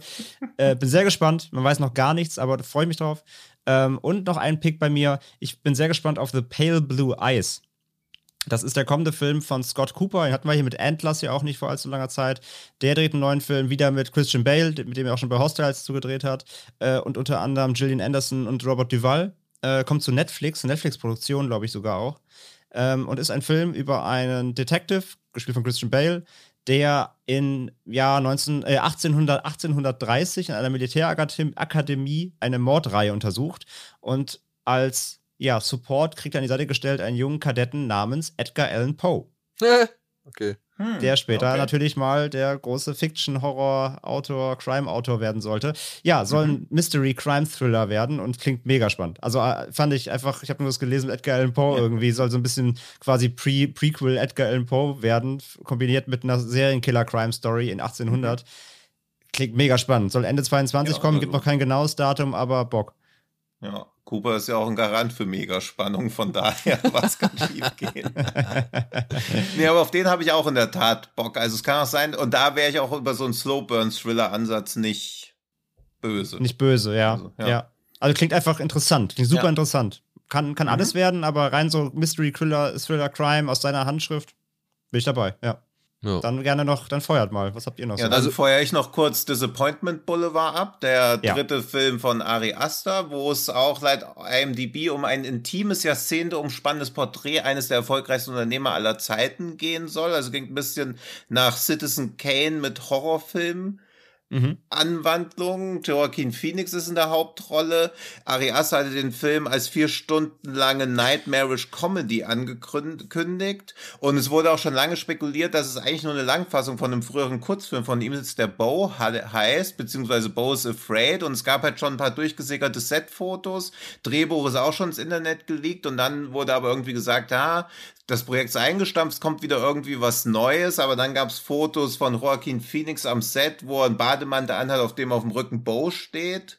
Also es könnte schon sein, dass es sich um dieses ältere Projekt handelt, was aber relativ scheißegal ist, weil selbst wenn man das geleakte Drehbuch sich durchlesen sollte, weiß man ja trotzdem noch nicht, wie es umgesetzt wird. Und bei Ari Aster, wenn der sagt, ich mache eine vierstündige Nightmarish Comedy, dann bin ich absolut gespannt. Hat auch noch keinen Starttermin. Es ist rumort, dass er irgendwie mit den Dreharbeiten bald fertig ist. Ob er 2022 überhaupt kommt, keine Ahnung. Aber ich wollte ihn trotzdem mit reinnehmen, weil für einen Dezemberstart oder so könnte das noch hinhauen. Also steht für 22 aktuell überall drin, aber ja. Ja, ja, aber es ist halt alles keinen- sehr, Ja, es ist noch nichts confirmed oder so. nee, aber ja, was soll man sagen, Ja. mega Bock. Also ich meine, Ja, eben. Also, bei, der, bei dem Track Record jetzt äh, zwei der auf jeden Fall besten Genrefilme für mich in den letzten zehn Jahren abgeliefert. ja. Äh, klar, und dann auch noch mit Phoenix in der Hauptrolle.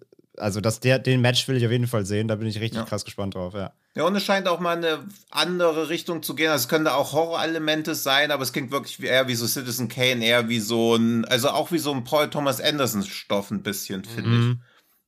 Deswegen, also ich glaube, er wird sich weiter von seinem bisherigen Stil entfernen als zum Beispiel Robert Eggers mit Northman. Wäre Das zumindest so meine glaube ich Prognose. auch, ja. Ja, ich bin gespannt. Ja. Und das war's? So, das war's. Ja, gibt noch nicht so viel mehr Infos dazu. Ah, nee, ich meine. Nathan Lane ist noch mit dabei, Amy Nee, nee, nee, nee, jetzt Nee, nee, nee, Michael- Daniel weitere meinte Filme, weitere weitere Filme. Filme. Ach so, ja, das, also von mir nicht. Okay. Gut. Dann, was habe ich noch auf dem Zettel? Ich hatte noch Crimes of the Future. Der Mhm. neue Kronberg, der hier ein Erstlings- oder ein Frühwerk nochmal verfilmt. Und dann halt mit Viggo Mortensen, ein Horrorfilm. Mit Lea Seydoux, Kristen Stewart, Scott Speedman. Ja, ich bin, ich bin gespannt. Kronberg gucke ich Mhm. mir mal gerne an. Klar, ja. Ähm, Mhm. dann habe ich noch, was hatte ich noch? Ich hatte noch hier The Killer von David Fincher. Der soll wohl für Next Ah, ja. Netflix kommen. Mit Michael Fassbender über einen Killer in der Sinnkrise, aber der trotzdem, also der halt irgendwie so eine Art Gewissen entwickeln soll und dann trotzdem weiterhin engagiert wird. Mit Mhm. Tilda Swinton noch in der Nebenrolle oder beziehungsweise als weitere Hauptrolle. Äh, ja, ey. Fincher, Fassbender, Swinton. Über dabei, einen ja. Auftragskiller. Ja, ich absolut. glaube, das ziehe ich mir auf jeden Fall rein. Aber ja. deutlich mehr Bock auf, oder der Netflix-Film, auf den ich deutlich mehr Bock habe, ist dann tatsächlich, und das wäre noch so ein weiterer heißer Kandidat von mir, Havoc von Gareth Evans. Da sind die Dreharbeiten, Hm. soweit ich jetzt mitbekommen habe, auch abgeschlossen. Es geht um Tom Hardy, der hier so einen äh, äh, Polizisten spielt und, und irgendwie nach und, und Drogendeal geht schief und der muss sich dann irgendwie durch die ganze Unterwelt kämpfen. Und nach Gangs of London durch die Unterwelt Ja. kämpfen, Her äh, damit. da muss ich sagen, da habe ich einfach gar keine Zweifel mehr, dass, dass ja. Evans hier wieder ein richtiges Feuerwerk abbrennen wird.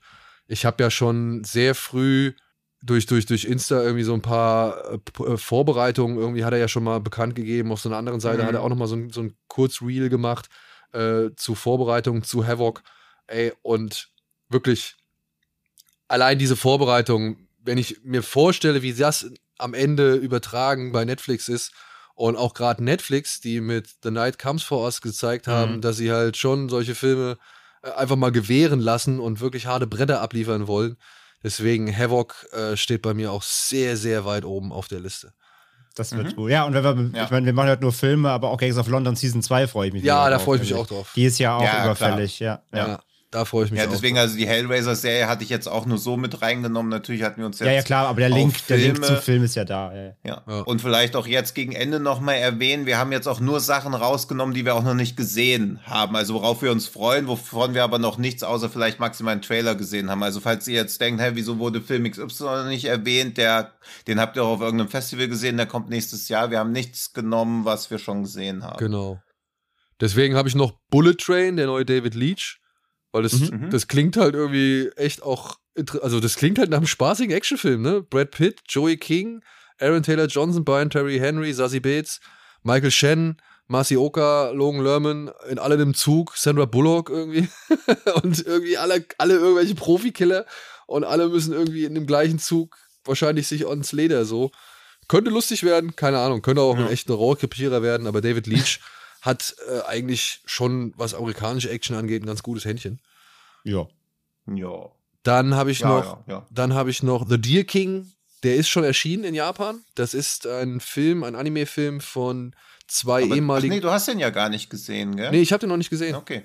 Ähm, ich hoffe ja, der kommt jetzt dann irgendwie mal jetzt hier zu uns. So, äh, das sind zwei ehemalige Zeichner der Ghibli-Studios, Masashi Ando und Masayuki Miyagi.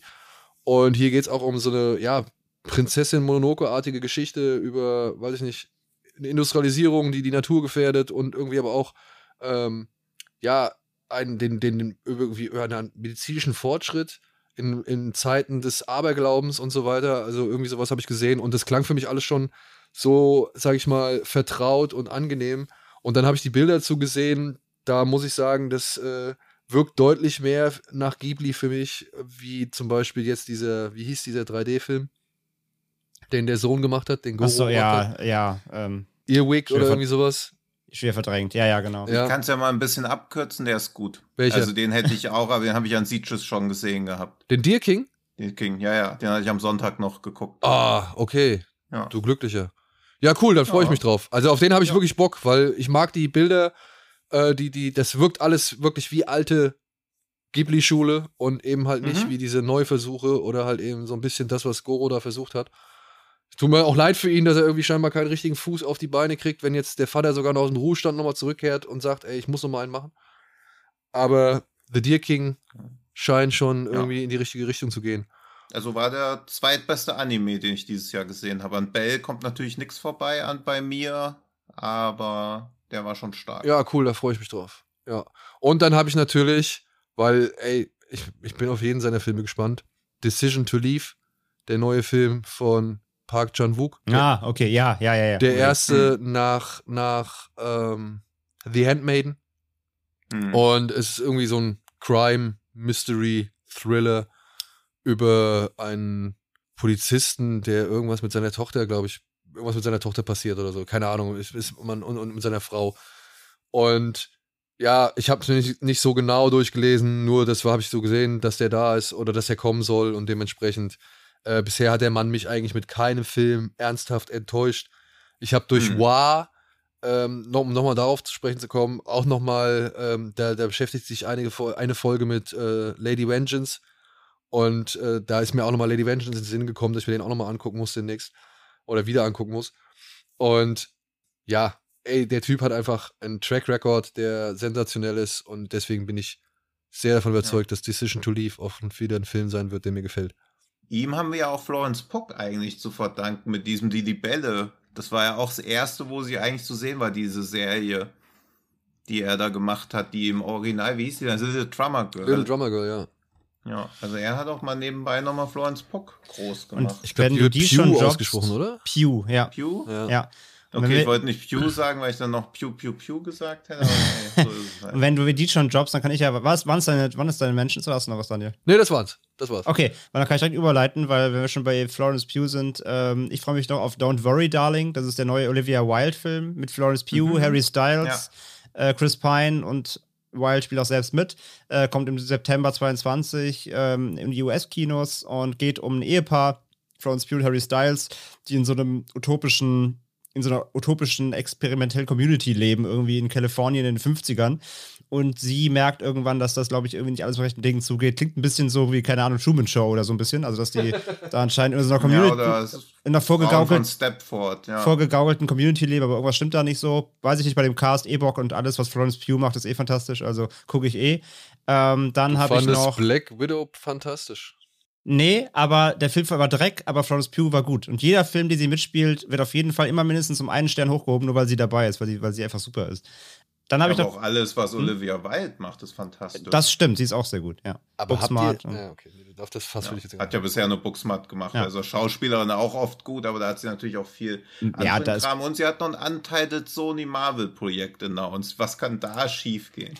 alles. Ähm, Ja. Dann habe ich noch Dark Harvest, äh, das ist der neue David Slade-Film.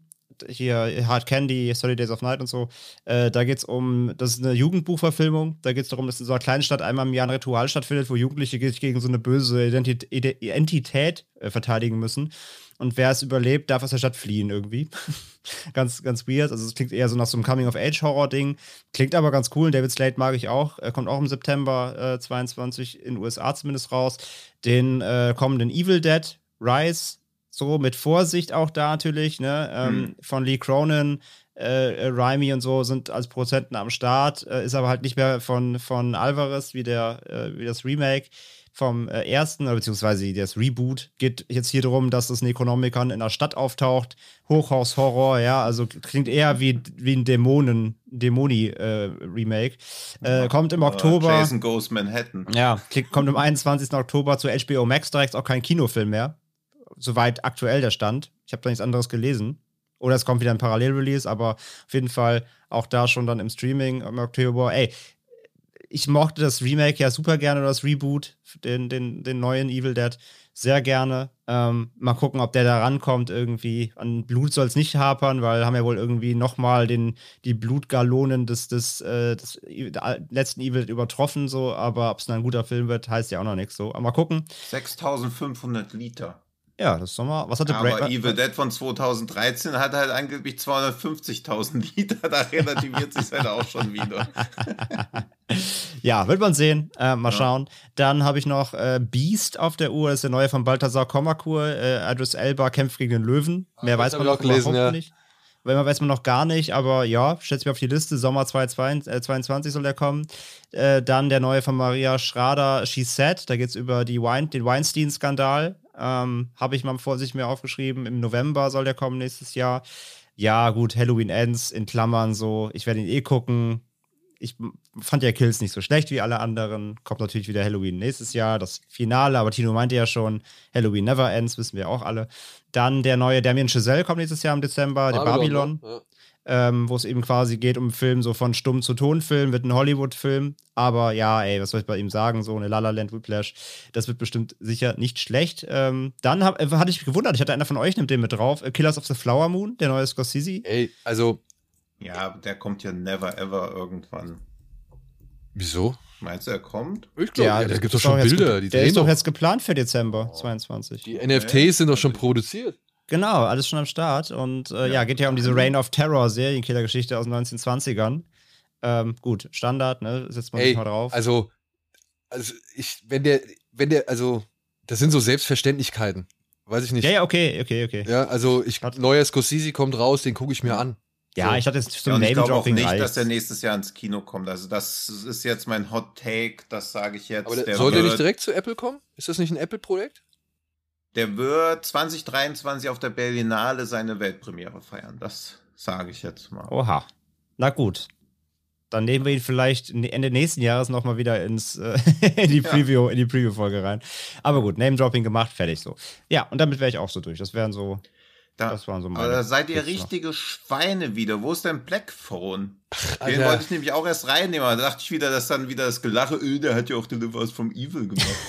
Den ich aber auch nicht so schlecht finde. Ey, aber das ist, Sinister das ist, fand ich das ist echt so ein Film, ja, den werde ich gucken, aber ich habe da gar keine Gefühle jetzt schon zu. Also das Aber- die, die Filme, die ich jetzt hier genannt habe, sind wirklich alles Filme, die habe ich fest auf der Liste. Blackphone ist so, ja, wenn er halt dann irgendwann da ist, wird er halt geguckt, aber ich habe ich jetzt wirklich keinerlei Vorfreude drauf. Okay, aber wenn ich mich entscheiden müsste, ob ich Scream gucken darf oder Blackphone, würde ich Blackphone gucken. Ja, siehst du, und deswegen äh, reden wir auch nicht miteinander. Ey, Black Nein, Phone- also klar, wird geguckt so, aber ich habe da jetzt, ich habe auf wegen, wegen Jude Law auch Bock so, aber es ist echt kein Film, wo ich jetzt drauf hinfieber. Blackphone, Für mich. Ja, da haben wir den Trailer in der Sendung abgebrochen, weil Antje gemeint hat, der wird schon wieder alles verraten. Und wenn ich mir, wenn das schon wieder so ein Film ist, der, Ach, der es nötig hat, in seinem Trailer alles zu verballern, dann ähm, Das ist ja eine Mutmaßung und. okay, dann sag mir, dann ich gebe dir jetzt mal, Ich habe den Trailer nicht geguckt. ich gebe dir, ich gebe dir bis zum nächsten Jahr, ich gebe dir bis zum nächsten Jahr Zeit. Such Ja. mal einen Trailer raus, der richtig viel von einem Film verraten hat und der Film am Ende, der dabei rausgekommen ist, trotzdem gut war. Äh, okay, Ja? Mach das mal bitte. mache ich. Ich würde sagen, du hast Schwierigkeiten, einen zu finden. Ja, da zeige ich dir einfach den Dune-Trailer und fertig. Ah, ja, okay. Ja. Nee, ja, du hast schon recht. Also ich habe ihn ja auch deswegen nicht geguckt. Also ich versuche ja sowieso bei Horrorfilmen meistens die Trailer zu vermeiden, weil oft die letzten zwei Minuten im Film zu sehen sind und man es aber erst zehn Minuten vor Ende wieder realisiert. Ach ja, stimmt, diese Einstellung war ja noch gar nicht da. Das ist dann wahrscheinlich so der Schlussmoment. Das nervt halt so ein bisschen. Und wo wir schon bei Schlussmoment sind, soll ich jetzt mal weniger Land zum Schrecken vom Amazon überleiten. Glitschig, giftig, euphorisch. Der Schrecken vom Amazon. damit André auch gleich zum siebten Mal in Westside Story gehen kann und pünktlich kommt. Ich habe noch nicht mal gesehen, also von daher. Ja, es war auch ein mega Ja. Diss, jetzt jemand mit Westside Story dissen zu wollen. Ich kann sagen, ich wollte ihn ja auch sehen, aber. Ja, ja, ich auch. Ist ja auch gut. Ja, ist auch gut. Ja. nee, aber ja, dann, dann hau doch mal raus. Ähm, lö lös lösen wir erstmal auf vom letzten Mal nochmal. Also, ähm, ja, stimmt, das muss Daniel, ich weiß nicht mehr, was es war. Naja, es war natürlich, war es Underwater, Genau. Ah ja. nachdem genau. wir schon einen Film des äh, Drehbuchautors von Underwater äh, vorgestellt hatten. Ja. Äh, Habe ich mir gedacht, komm, viel leichter kann ich es euch nicht machen, indem ich Und ich hatte ja The Shallows gesagt, aber T Tino war mit Underwater schneller und äh, ja, der, Ja. Der, der Guest war schon sehr, sehr gut, von daher. War es das natürlich auch. Ich habe was rausgesucht, damit ich nächste Woche nochmal darf. den einzigen Tipp, den ich euch im Vorfeld geben kann, dass einer, ein Name von einer der beteiligten Personen heute schon mal irgendwann gefallen ist. Und es geht um eine 5-Sterne-Review. Und ich habe eine Sache, wo ein direkter Titelbezug ist, umgeändert in eine Beschreibung. Mhm. Und los geht's. Also, ganz ehrlich, ich habe selten einen so mysteriösen und auch abgedrehten Film gesehen. Und er ist auch sehr packend, weil man regelrecht mitfiebert. Also kurzum ein absolutes Muss. Man merkt definitiv, dass derselbe Produzent war wie von einer der meist ausgezeichneten Horrorfilme aller Zeiten. Also da würde jetzt eigentlich der Name stehen, aber dann ist es zu einfach, aber es ist halt einer der meist ausgezeichneten Horrorfilme aller Zeiten. Und ich bin mir ziemlich sicher, ich habe den Film beide gesehen, aber auch schon wieder verdrängt. Also es ist eine 5-Sterne-Wertung zu einem Film, den wir wahrscheinlich nicht so geil finden. Ja, Höchstwahrscheinlich, ja. Also das hoffe ich, sonst war das auch Und der- gleichzeitig der letzte Produ- Ausgabe-Genre geschehen. und der, der Produzent hat auch den mit meist ausgezeichneten Horrorfilm aller Zeiten. Was ist denn jetzt der meist ausgezeichnete Ja, genau. Horrorfilm aller Zeiten? Einer ist das der. Einer der. Ist das jetzt sowas wie Jaws oder ist das jetzt eher sowas wie Hereditary? Ist Hereditary ausgezeichnet? Auch nicht so viel. ne? Ja, aber Ja, nicht. Eher Exorzist oder sowas Ja, wahrscheinlich. ne? genau, ne? Ja, Exorcist. Aber wer hat Exorzist produziert? Ja, aber ich würde sagen, also das kann ich euch als Tipp, dass neuere Filme tendenziell mehr Awards gewinnen können, weil es inzwischen auch mehr Award-Verleihungen gibt. Also er ist das einzige, gebe ich euch mit, er ist nach 2000 entstanden. der Und Film, das habe ich auch einfach nur gesagt, damit ihr jetzt euch komplett selbst verwirrt, weil ihr denkt, das ist bestimmt was aus 2002. Nee, also, Entschuldigung, der Film, der die meisten Auszeichnungen erhalten hat, ist nach 2000 entstanden oder der Film, zu dem diese 5-Sterne-Wertung existiert, ist nach 2000 entstanden? Oh, beides. So, das war's.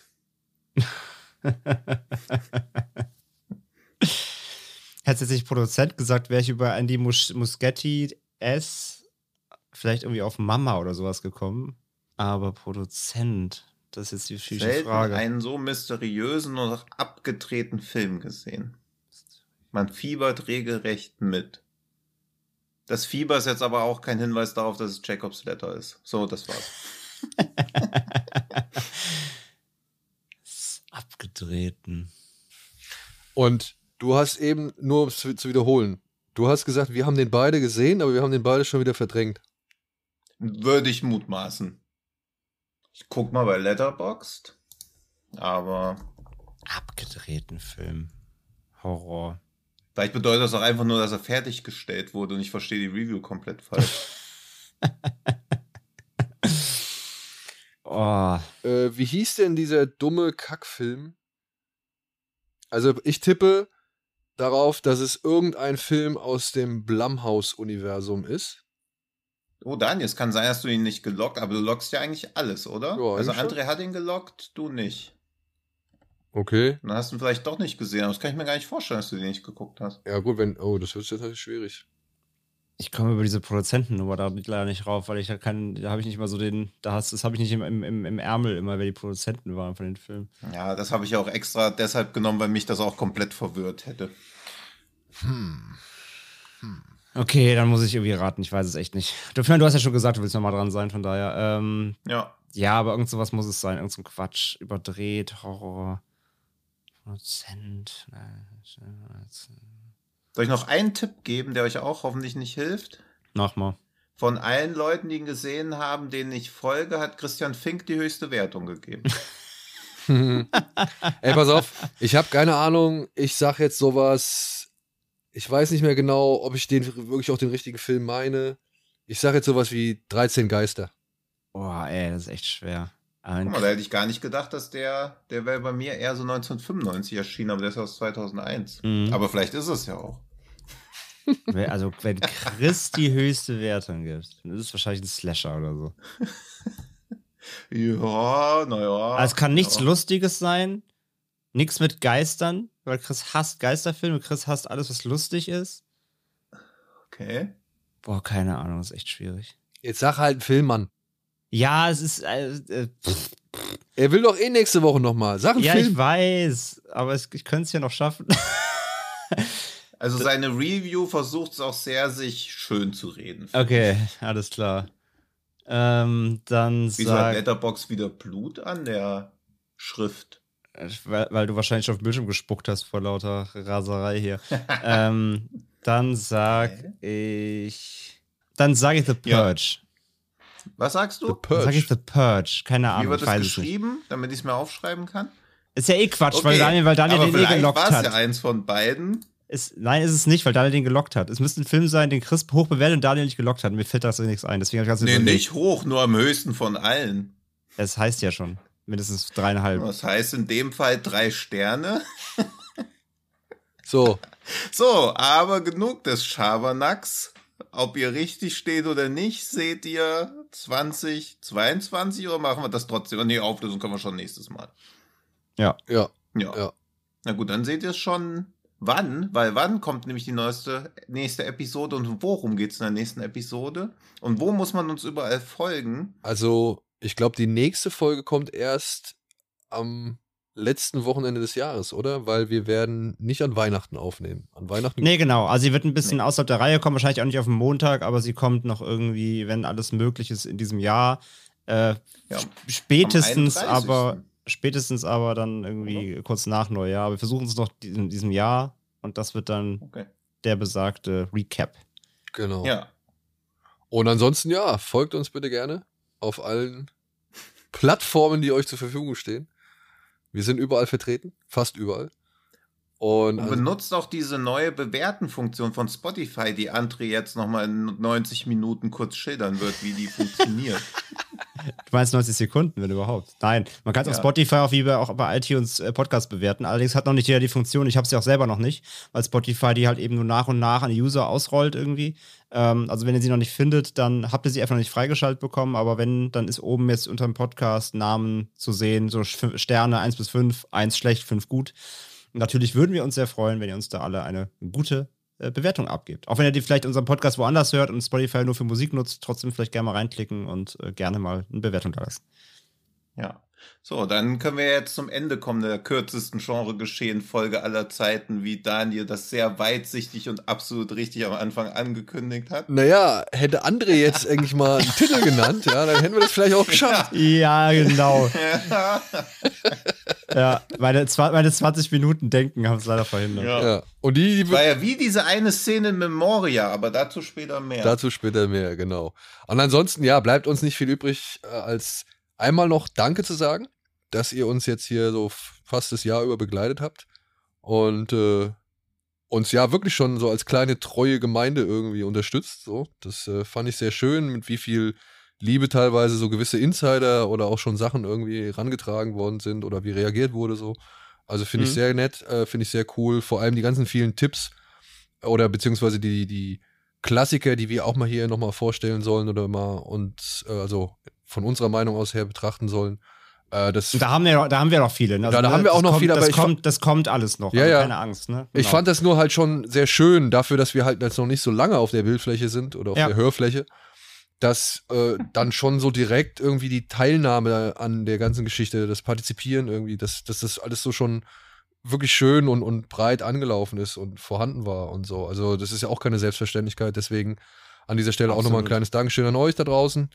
Äh, Ey, und ihr, und ihr fragt ja auch ständig, wie ihr uns irgendwie auch manchmal supporten könnt und sowas. Ey, größter Support, teilt den Podcast. Erzählt's weiter.